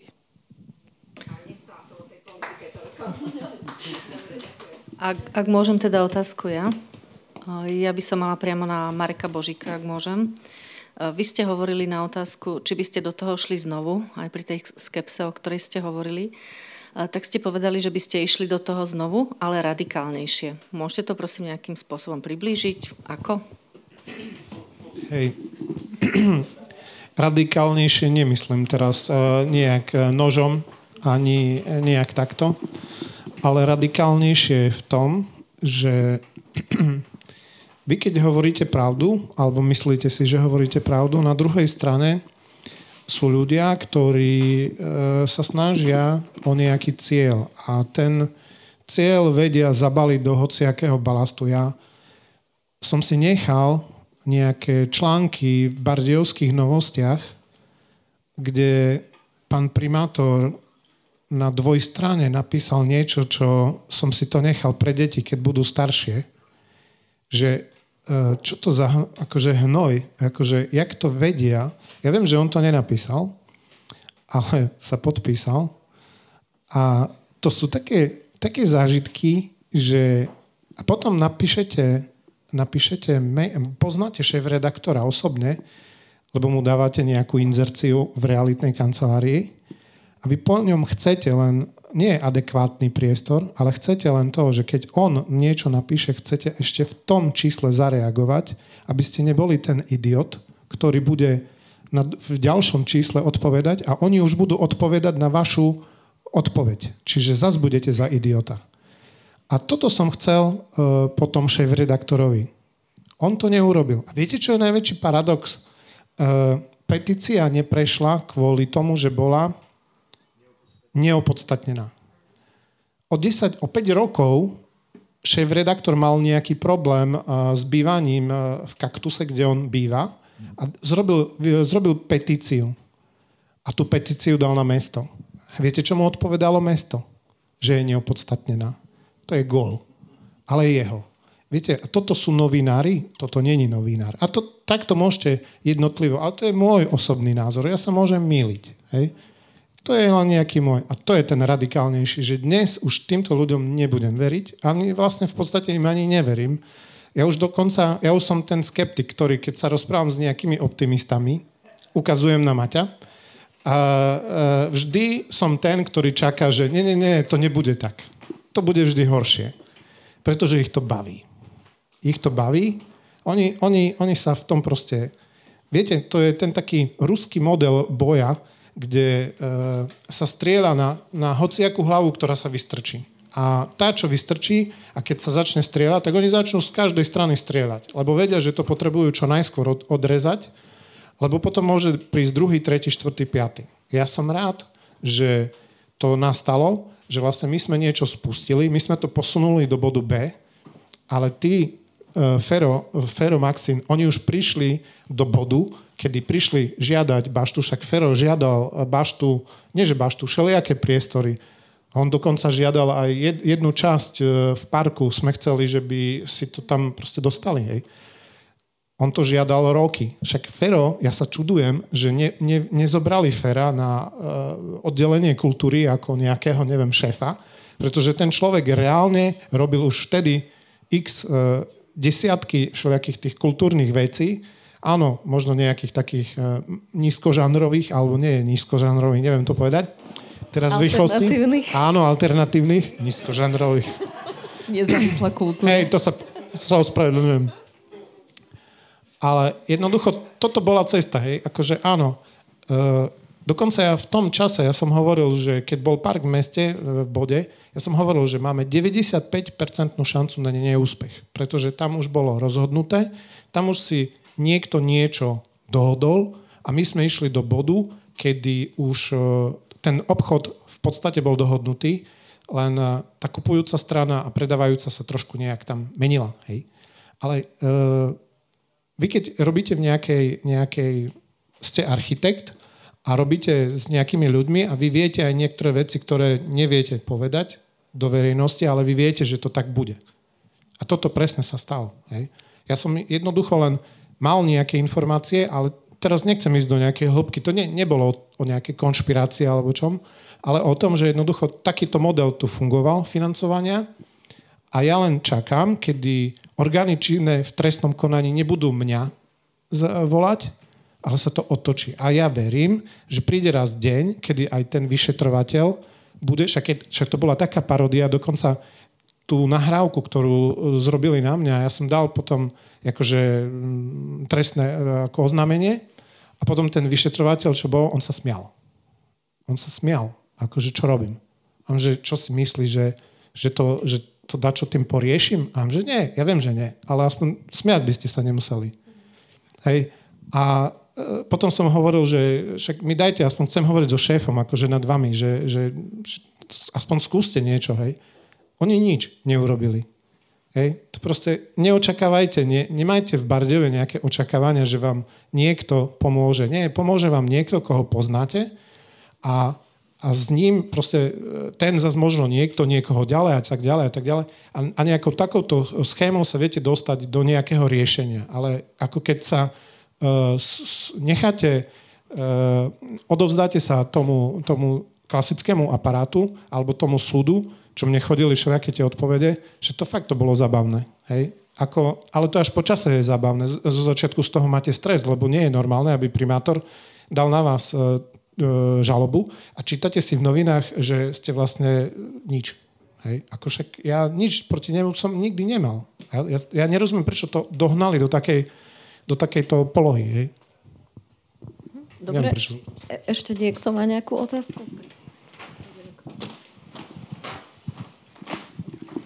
Takže prajem príjemný dobrý večer.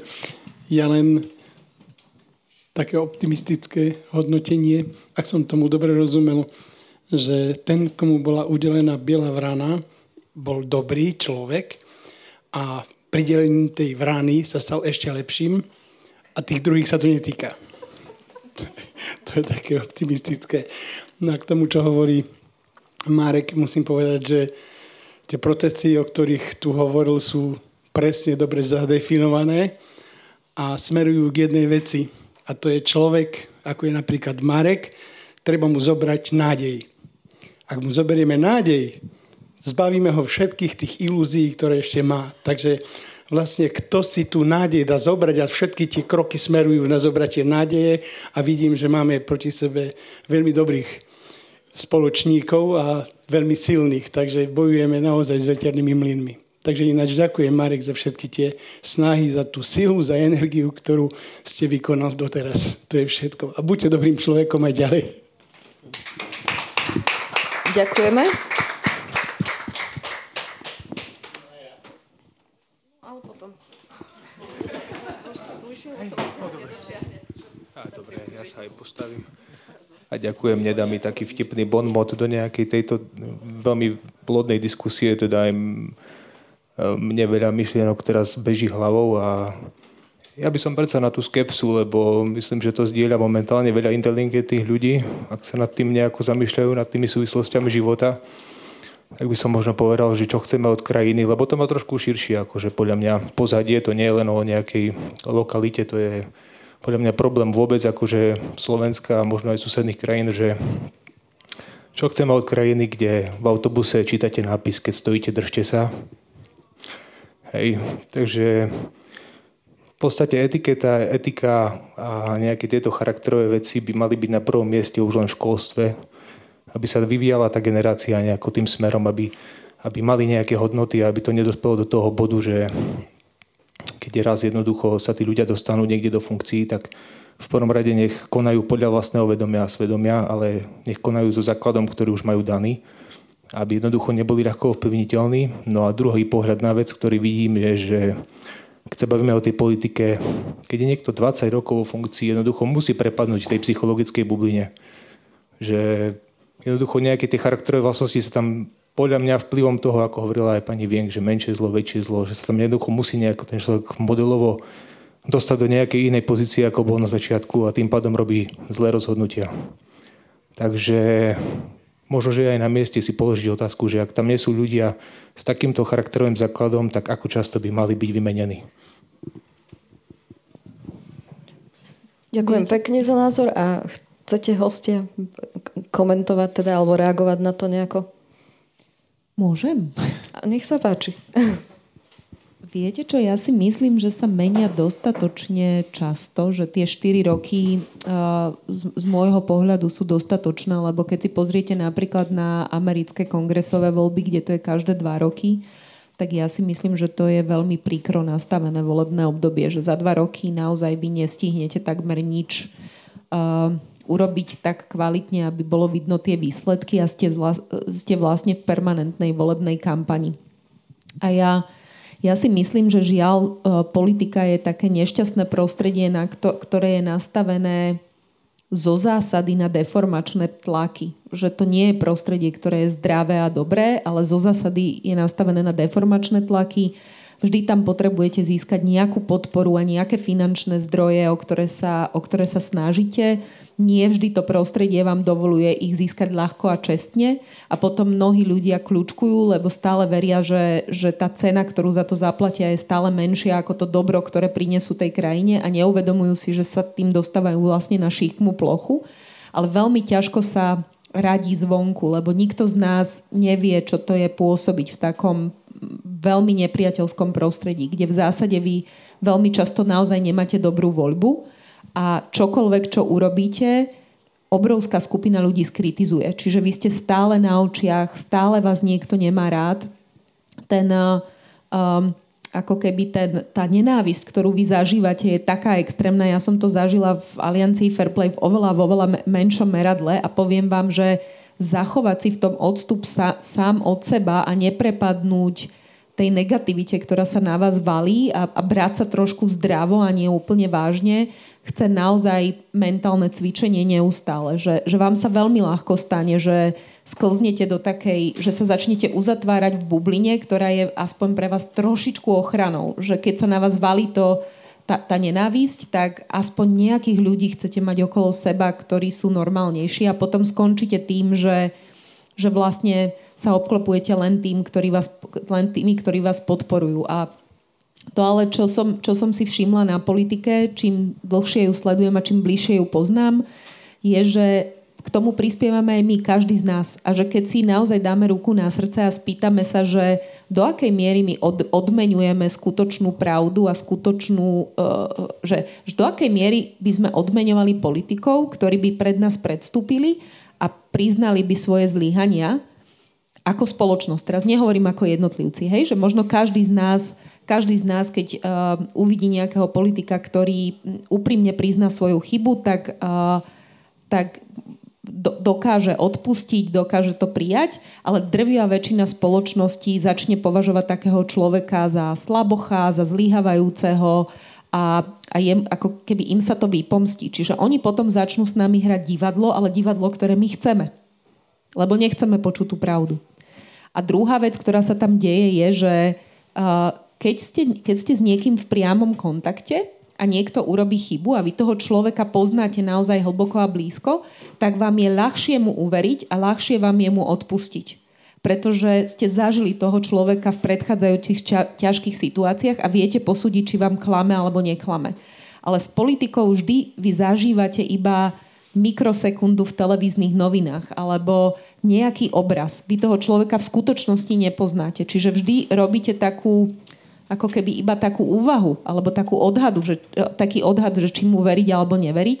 A ja si myslím, že to nie je len problém Slovenska, že to je škoda, že máte takú skepsu, lebo ja verím tomu, že aj keď cestujem po Slovensku, že to je mimoriadne ťažké v tejto krajine si udržať nejakú nádej a v mnohých miestach, ale ja mám pocit, že to je celosvetový trend, že svet sa trošku zbláznil momentálne. Aj pod vplyvom internetovej revolúcie a sociálnych médií, kedy každý z nás získal obrovskú moc. My sme sa každý stali médiom a zrazu máme vplyv, ktorý sme nikdy predtým nemali a neuvedomujeme si tú zodpovednosť, ktorá s tým prichádza.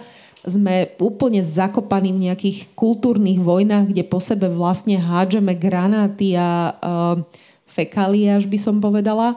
Že keby ste sedeli s tým človekom takto blízko, tak by ste mu nikdy nedokázali povedať to, čo si ľudia dokážu na tých sociálnych sieťach úplne s prevahou a s ľahkosťou povedať.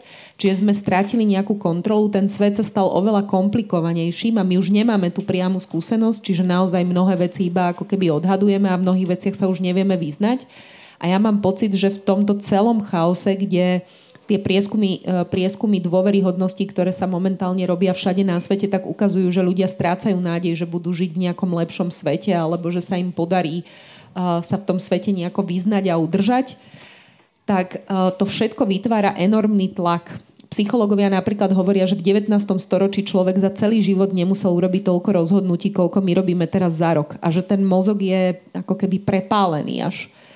A to všetko podľa mňa vytvára ako veľmi takú plodnú pôdu pre manipulátorov a pre rôznych narcisov a rôzne nezdravé osobnosti, ktoré vedia využívať tie sociálne médiá a marketingové nástroje neuveriteľne umne. A ja si myslím, že sa tá spoločnosť tým vysporiada. Mnohí historici poukazujú na to, že toto sa nedieje prvýkrát, že sa to už vlastne stalo po vynájdení kníh tlače a že vojny, ktoré následovali po vynájdení kníh tlače, sú vlastne len dôsledkom tej moci, ktorú tie informácie priniesli. A myslím si, že nám sa deje niečo veľmi podobné v oveľa zložitejšej situácii a myslím si, že svet sa s tým vysporiada, ak nás netrafí medzičasom nejaký meteorit, alebo ak to globálne oteplenie nenadobudne také parametre, že sa z toho nespamätáme, že sa vysporiadame s tým, ale že je to ťažké. A nie je to iba Slovensko, a nie je to iba Bardejov. tak neviem, asi som nám nepridala veľkú nádej, ale asi v tejto situácii fakt závisí veľmi od toho, čo urobí každý z nás. Že presne to, čo povedali už páni. Že nečakať na ten systém, ale že ako sa my budeme správať v každodenných situáciách.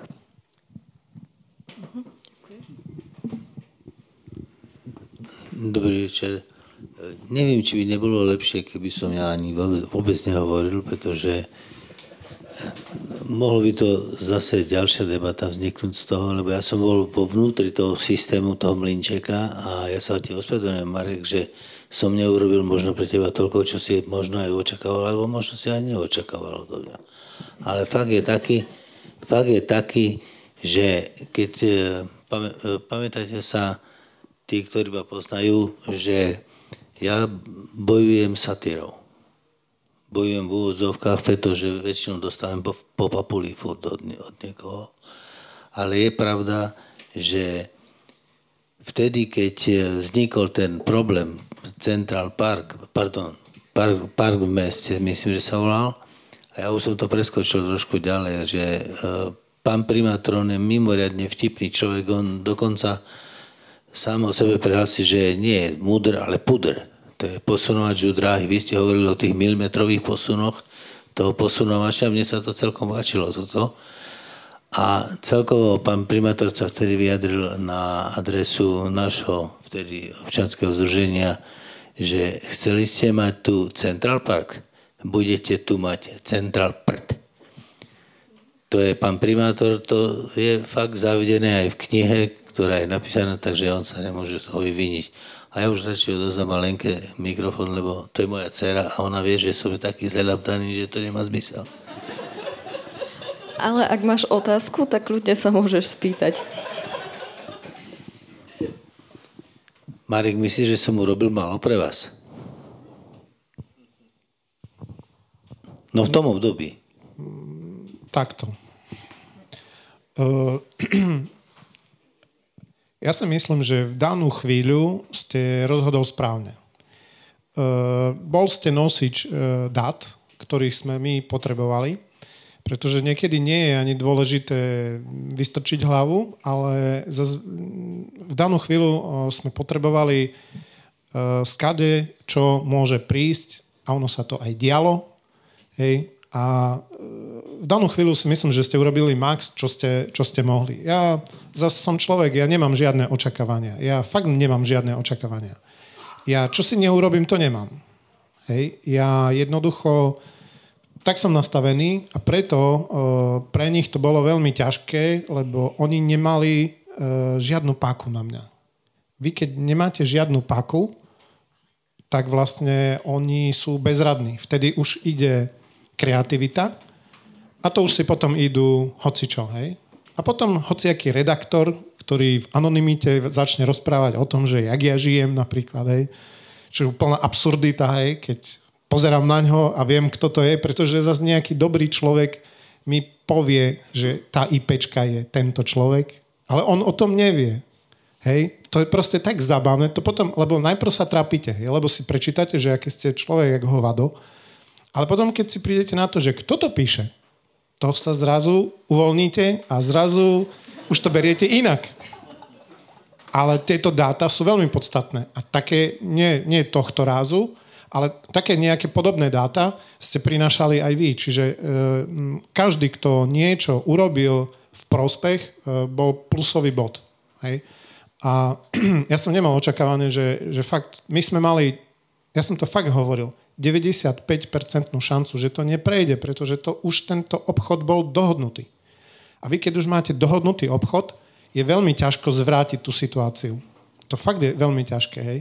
To je jednoducho, keď niekto... A tieto obchody sa diali nie raz. Tieto obchody sa diali stále. A oni sa dejú stále. Áno, lebo prvý obchod nevyšiel. Lebo prvý investor sa nezrealizoval a ten druhý sa našiel. Hej? On sa našiel. On nechcel kúpiť. On sa len našiel. Pretože keby to chcel kúpiť a keby to chcel zrealizovať, tak dnes to vyzerá inak. Dnes to vyzerá Proste zle. On napríklad sa choval dokonca barbarsky. On kľudne tú alej mohol nechať. Lebo my sme stále hovorili, že tá alej je veľmi zaujímavá, je pekne nasmerovaná na tú radnicu, fakt bolo to vynikajúce, hej. Ale on to barbarsky dal dole. Peniaze sú za všetko. Ten systém je tak nastavený, že oni peniaze dostanú, keď aj fungujú, ale aj keď nefungujú.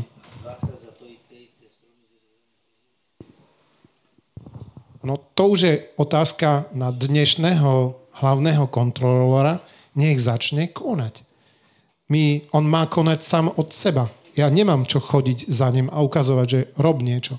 A ten paradox, že kto to ten dnes človek je. Viete, to je ten sranda, že človek, že to tam dostanete toho človeka za odmenu. Ale oni tam nedajú svojho. Oni tam dajú takéhoto človeka. Veď to je zabavné. Viete, a to je... Ale to si robíme sami. To je zlyhanie nejakého človeka. Hej? Jednoducho, ale to je jeho rozhodnutie, však v pohode. Ale takisto, vy ako hlavný kontrolór máte nielen právomoc, ale proste aj zdroj dát. A vy viete, že určite za vami tiež niekto chodil a povedal, ale však toto sa kradne tu, tak, a takto sa to kradne a toto sa to urobilo. Hej? Teraz hovorím nejaké konkrétne veci, nekonkrétne veci v konkrétnych situáciách. Hej? A je na zvážení toho kontrolóra, čo urobí. Vy urobíte správu, poslanci sa zasmejú, povedia, že je to, čo to väčšinou nie schválili, ale že berú na vedomie a tam to skončilo. Čiže vlastne legitimne si požehnajú zlodejinu a nič sa nedeje. A vy keď legitimne požehnáte zlodejinu, čo bude na budúce? Väčšia zlodejina. A čo bude ďalej? To sú vaše peniaze. A to nikto na to nepozerá, že to sú vaše peniaze. Ľudia vedia, čo je pred vašim dvorom, koľko asfaltu sa vyleje pred vašim dvorom, ale že sa vyleje x, y asfaltu, kde si preč jeden architekt tiež hovoril, že jak vy rozoznáte, koľko je 10 alebo 100 kubíkov. No nerozoznáte. To sú dva veľmi podobné kopy. A tak my tu bačujeme, on to nemá rád, tak to bačujeme 20 rokov. Možno 18, ja neviem. Ale to nie je mojou úlohou to zisťovať. Hej. Tu sú ľudia za to platení, aby to zistili a proste konali. A my nekonáme. Preto my sa máme tak, jak sa máme. Tu bola ešte snaha o reakciu, ale ja by som možno druhej strane dala priestor, ak niekto má záujem.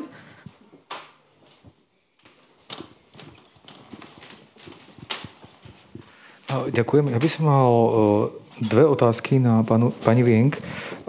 Ja som zachytil, že v jednom zo svojich komentárov ste kritizovali slovenské politické elity v tom duchu, že ako keby neriešili nejaké príčiny nejakého širšieho civilizačného pnutia. Myslím, že to bolo na margo Richarda Rašího, keď prehral v Košiciach komunálne voľby.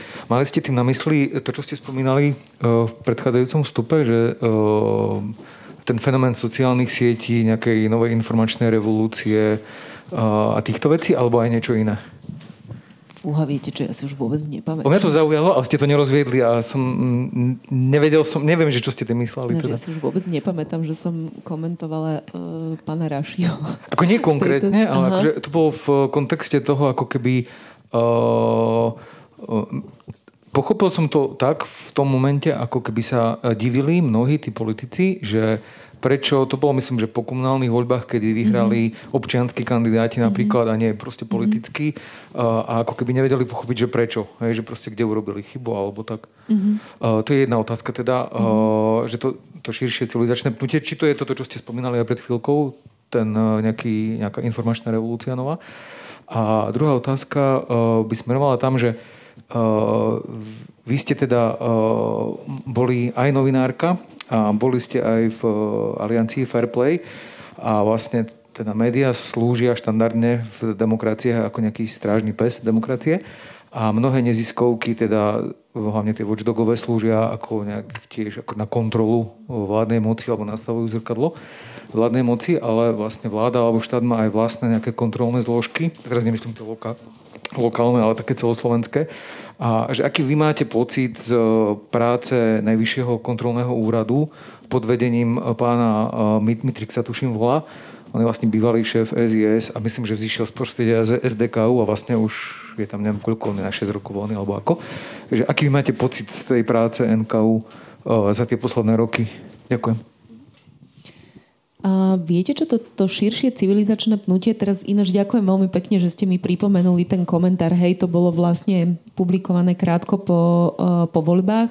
Ja som to myslela skôr tak, že všetky prieskumy dôveryhodnosti je taká jedna agentúra, ktorá sa 50 rokov venuje barometru celosvetovému dôvery ľudí v systém a v demokraciu. Tak oni poukazujú na zaujímavý trend, že vlastne sa nám rozpadáva dôvera v spoločnostiach naprieč celým svetom až na úplne kritickú úroveň, a to preto, lebo elity, a to nie len politické, ale aj korporátne, vlastne elity sú ako keby ľudia, ktorí držia nejaký typ moci a ktorí majú vplyv nad spoločnosťou, tak si neuvedomujú, že ich zlyhania, ktoré sa kumulujú desiatky rokov a ktoré nie sú naprávané, tak tú dôveru tak strašne v spoločnostiach znižujú, že potom prichádzajú Trumpovia, Putinovia a rôzne typy politikov, Kotlebovia, ktorí vlastne tú nedôveru zneužívajú a ktorí sa snažia zvrátiť alebo rozvrátiť demokraciu a priniesť nejaké typy paškvilov alebo autoritatívnych systémov. A to, či si už napríklad vezmete škandály, ako bola vlastne finančná celosvetová kríza v roku 2008, ktorá bola úplne jasne spôsobená s hnitým systémom medzinárodného finančného trhu a bankovníctva. A keď si pozriete dokumentárne filmy reflektujúce tú finančnú krízu, tak zistíte, že tí najbohatší bankári sveta, ktorí ju spôsobili, za to vôbec neniesli zodpovednosť a odišli bohatší a naopak sa potom vrátili ešte aj do najvyšších medzinárodných a amerických funkcií. A toto všetko ľudia vidia. Vidia aj kauzy ako Volkswagen, ktorý vlastne podvádza, myslím, že to boli údaje o tom, že aká je spotreba v tom aute, vidieť emisie, že vidíte vlastne tieto typy rôznych korporátnych zlyhaní. Ľudia vidia, ako sa tie korporácie často snažia v tých maličkých písmenkách ich informovať o niečom, čo nie je pre nich až také výhodné a čo vlastne popiera ten reklamný slogan, na základe ktorého si ľudia kupujú tie produkty. A to sa týka aj politiky. Hej? Že politici veľmi často prichádzajú s nejakými sľubmi, ktoré sklamú, nenapravia to, a jediný záujem politika, keď vyplyne nejaký škandál na povrch, je, že udržať sa pri moci a ututlať to nejako. Oni vôbec neuvažujú nad tým, že každý ten malinký škandál, bez ohľadu na to, či to v tom danom okamihu ustali alebo neustáli, on tu nedôveru tak strašne znižuje, že potom vyprodukuje nejakého šialenca, ako je Trump alebo iní politici, ktorí vlastne na tej vlne budú surfovať, a tá vlna bude taká silná, že potom tých štandardných politikov zmetie všetkých. To bola pointa toho komentára. Že keby si to štandardní politici uvedomovali, ako veľmi prispievajú k tej kríze nedôvery alebo dôvery, a takisto aj korporátne elity, tak by sa správali úplne inak. Museli by úplne zmeniť model svojho správania. A to sa nedeje a to podľa môjho názoru produkuje všetkých týchto šialencov do istej miery. Tak som to myslela. No a čo sa týka toho najvyššieho kontrolného úradu, tak ja sa priznám, že ja už vlastne rok a pol som mimo tejto práce, čiže už to tak hĺbkovo nesledujem. Ale musím povedať, že som veľmi potešená niektorými takými veľmi výraznými, odvážnymi krokmi toho najvyššieho kontrolného úradu, ktorý sa ako keby pustil do myslím, že aj mýtneho tendra dokonca a znamenali jeho odhalenia v tom ako keby veľký zvrat a veľmi, veľmi dôležitý príspevok. Ale ten kontrolný úrad vždy z podstaty veci vlastne bude mäkkým nástrojom, že on nemá priame sankčné mechanizmy, a tak je to nastavené všade vo svete a schválne, aby na ňoho ako keby boli vyvíjane menšie tlaky. Ale ja som naposledy pána Mitrika stretla pred rokom na jednej medzinárodnej konferencii zhodou okolností v Peru. A keď sme sa rozprávali, vtedy sme tam vlastne boli 2 dni spolu a sme sa veľa rozprávali, tak ja som mala veľmi dobrý pocit z toho, akým spôsobom oni rozmýšľajú a ako sa snažia tú inštitúciu reformovať aj v tých ťažkých podmienkach, ktoré majú. Ale neviem to posúdiť objektívne, keďže to nesledujem tak podrobne. Ďakujem za otázku, odpoveď a asi už len posledné dve otázky. Ja, ak môžem, jednu otázku, aby to neznelo tak pesimistické, tak asi začnem. Hovoril aj pán Božík, máme tu skúsenosť v Bardejove, že podobné prípady, ako sa diali pri tom parku, sa dejú naďalej. Nechcem ich menovať, Bardejovčania ich poznáme a je to copy-paste, je to proste stále o tom istom, zabetonovaný ten systém. Ak by sme mali dostať nádej, neviem, či poznáte kauzu Ropáci, Smilno. Smilno vyhralo. A podarilo sa im naozaj, pre mňa sú obrovskou inšpiráciou, že dá sa bojovať, aj keď môžeme to nazvať, že proti veterným mlynom. Ale vedeli by ste mi prosím povedať, alebo váš názor, čo bolo také najdôležitejšie, prečo sa im to podarilo, čo bolo kľúčové v ich konaní, v ich aktivitách, že oni to zvládli nejakým spôsobom. Neviem, či poznáte tú celú históriu, alebo pán Jarina a aj pán Božík, hocikto, ďakujem. Tak vzhľadom na to, že osobne poznám aj pani Varianovú a dávno ešte pred tou kauzou a zase pána Nagu po tej kauze, takže vlastne no viem, že to sú to najprv jednak takí čestní a huževnatí ľudia. Čiže úplne treba mať tú vybavenosť, samozrejme osobnú. No a potom dokázali zmobilizovať tých ďalších. Hej. Čiže vlastne hlavne okolo Mariany Varianovej, tak viem, že vlastne práve tí treťosektoráci, to zoskupenie Vlk, potom tu práve Different a iní, ktorí tam chodili pomáhať a bránili aj fyzických vlastne vstupu tých amerických alebo kanadských investora. Takže to je veľmi stále dôležité jednak urobiť to, aby ten protivník, proti ktorému idem, aby sa cítil, že není on v presile nejako. Ja mám tú skúsenosť tiež, že proste vie, že nie som sám, alebo len sme nejakí dvaja, traja odvážlivci, takže ja mám dojem, že toto to vyhralo. No a ináč samozrejme uvedomujeme si, sledujeme ich vlastne.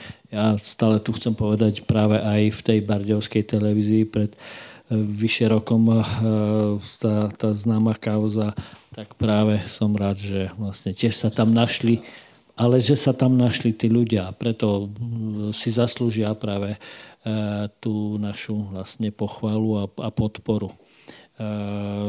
Že konali takto, napriek tomu, že tam im samozrejme jednoznačne hrozila nejaký postih. Takže no ale to už nebola ich vec. Ja teraz hovorím o nich, o tých práve, ktorým nechybala odvaha a statočnosť, ale to, že sa tá moc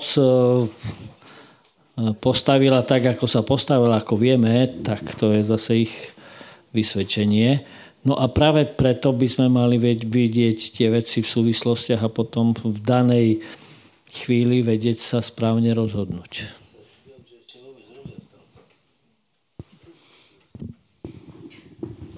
No to sa aj my čudujeme. Ale už naozaj len veľmi krátko. Úžasný režisér a filmár Pavol Barabáš rozprával o svojom pobyte medzi domorodými indiánmi. Ja som vlastne teraz tak sa zamyslela, našla som takú paralelu, že tí, ktorí poukážu na niečo, že je to zlé a tak ďalej, máme tu 28 bielých vrán plus jedna.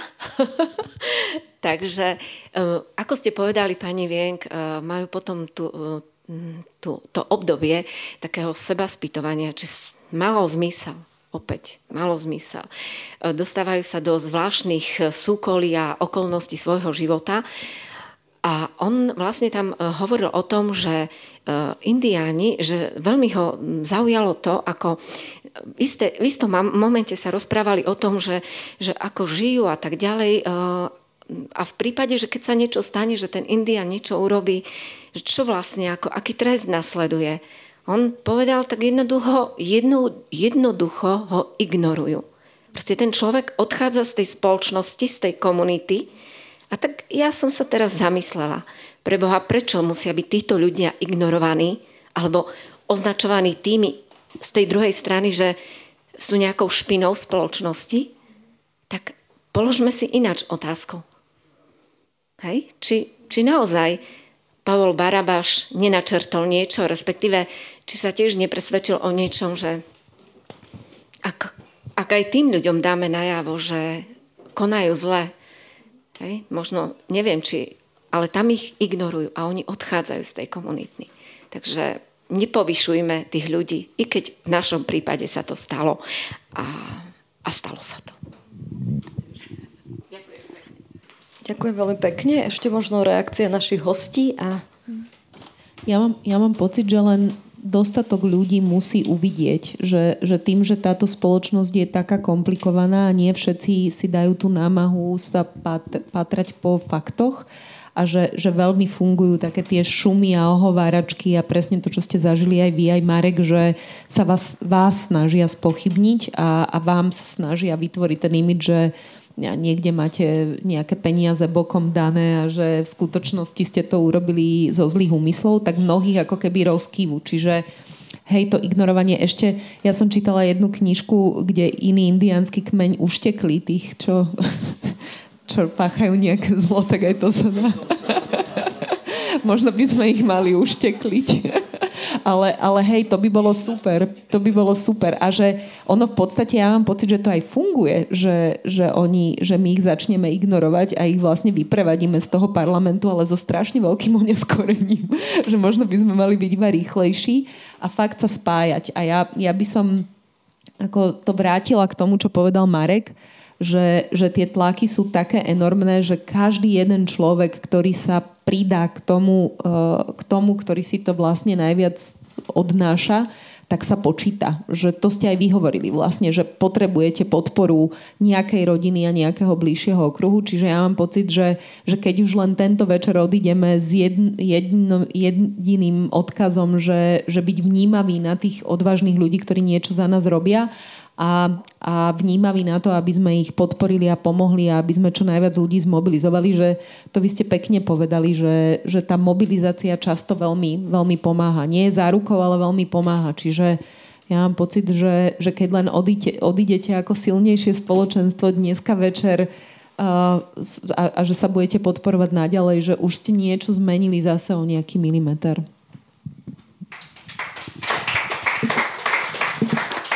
Ďakujem veľmi pekne, to bola bodka na záver. Kľudne môžete pokračovať v otázkach aj v konverzáciách ďalej, ale už mimo toto pódium. Nechajte sa inšpirovať týmito portrétmi laureátov Bielých vrán, aj vzájomnými príbehmi a teším sa zase niekedy na budúce. Ešte raz, toto bola Zuzka Wienk, Marek Božík a Jozef Jarina, ktorý túto debatu ukončí. Takže ja vás srdečne ešte pozývam taký k spolupráci. Keď stretnete takýto leták, či už na sociálnych sieťach, alebo vlastne takto fyzicky, ja ich tu aj nechávam. Práve začíname takú tú kampaň, alebo proste výzvuk na spoluprácu občanov, aby nám identifikovali takých ľudí, o ktorých tu bola celý večer reč, pretože chceme vlastne potom ich k 17. novembru aj oceniť. To ocenenie ešte nemáme my nazvané, samozrejme nebudeme vyvolať Biela vrana, ale vlastne dovtedy to nájdeme. Momentálne sa tvorí návrh grafický na túto cenu. No a vlastne budeme radi, keď budeme mať z čoho vyberať. Takže buďte takí dobrí a pomôžte nám identifikovať takých ľudí. Takže nechám tu na tie letáky. A ešte si vám, ináč na letákoch si prečítate, ale nie ich zase toľko tu, že vlastne tí členovia miestnej občianskej iniciatívy, tak to sú vlastne okrem mňa a tu na Alenky Petejovej ešte Fero Maxín, Mariana Potanovičová a Jakub Lenart. Poznáte ich každý z nejakého iného združenia alebo zo skupenia. Takže vlastne zatiaľ sme toľky. Takže ďakujem za pozornosť, za spoluprácu budúcu. Príjemný večer ešte a ďakujeme, že ste došli.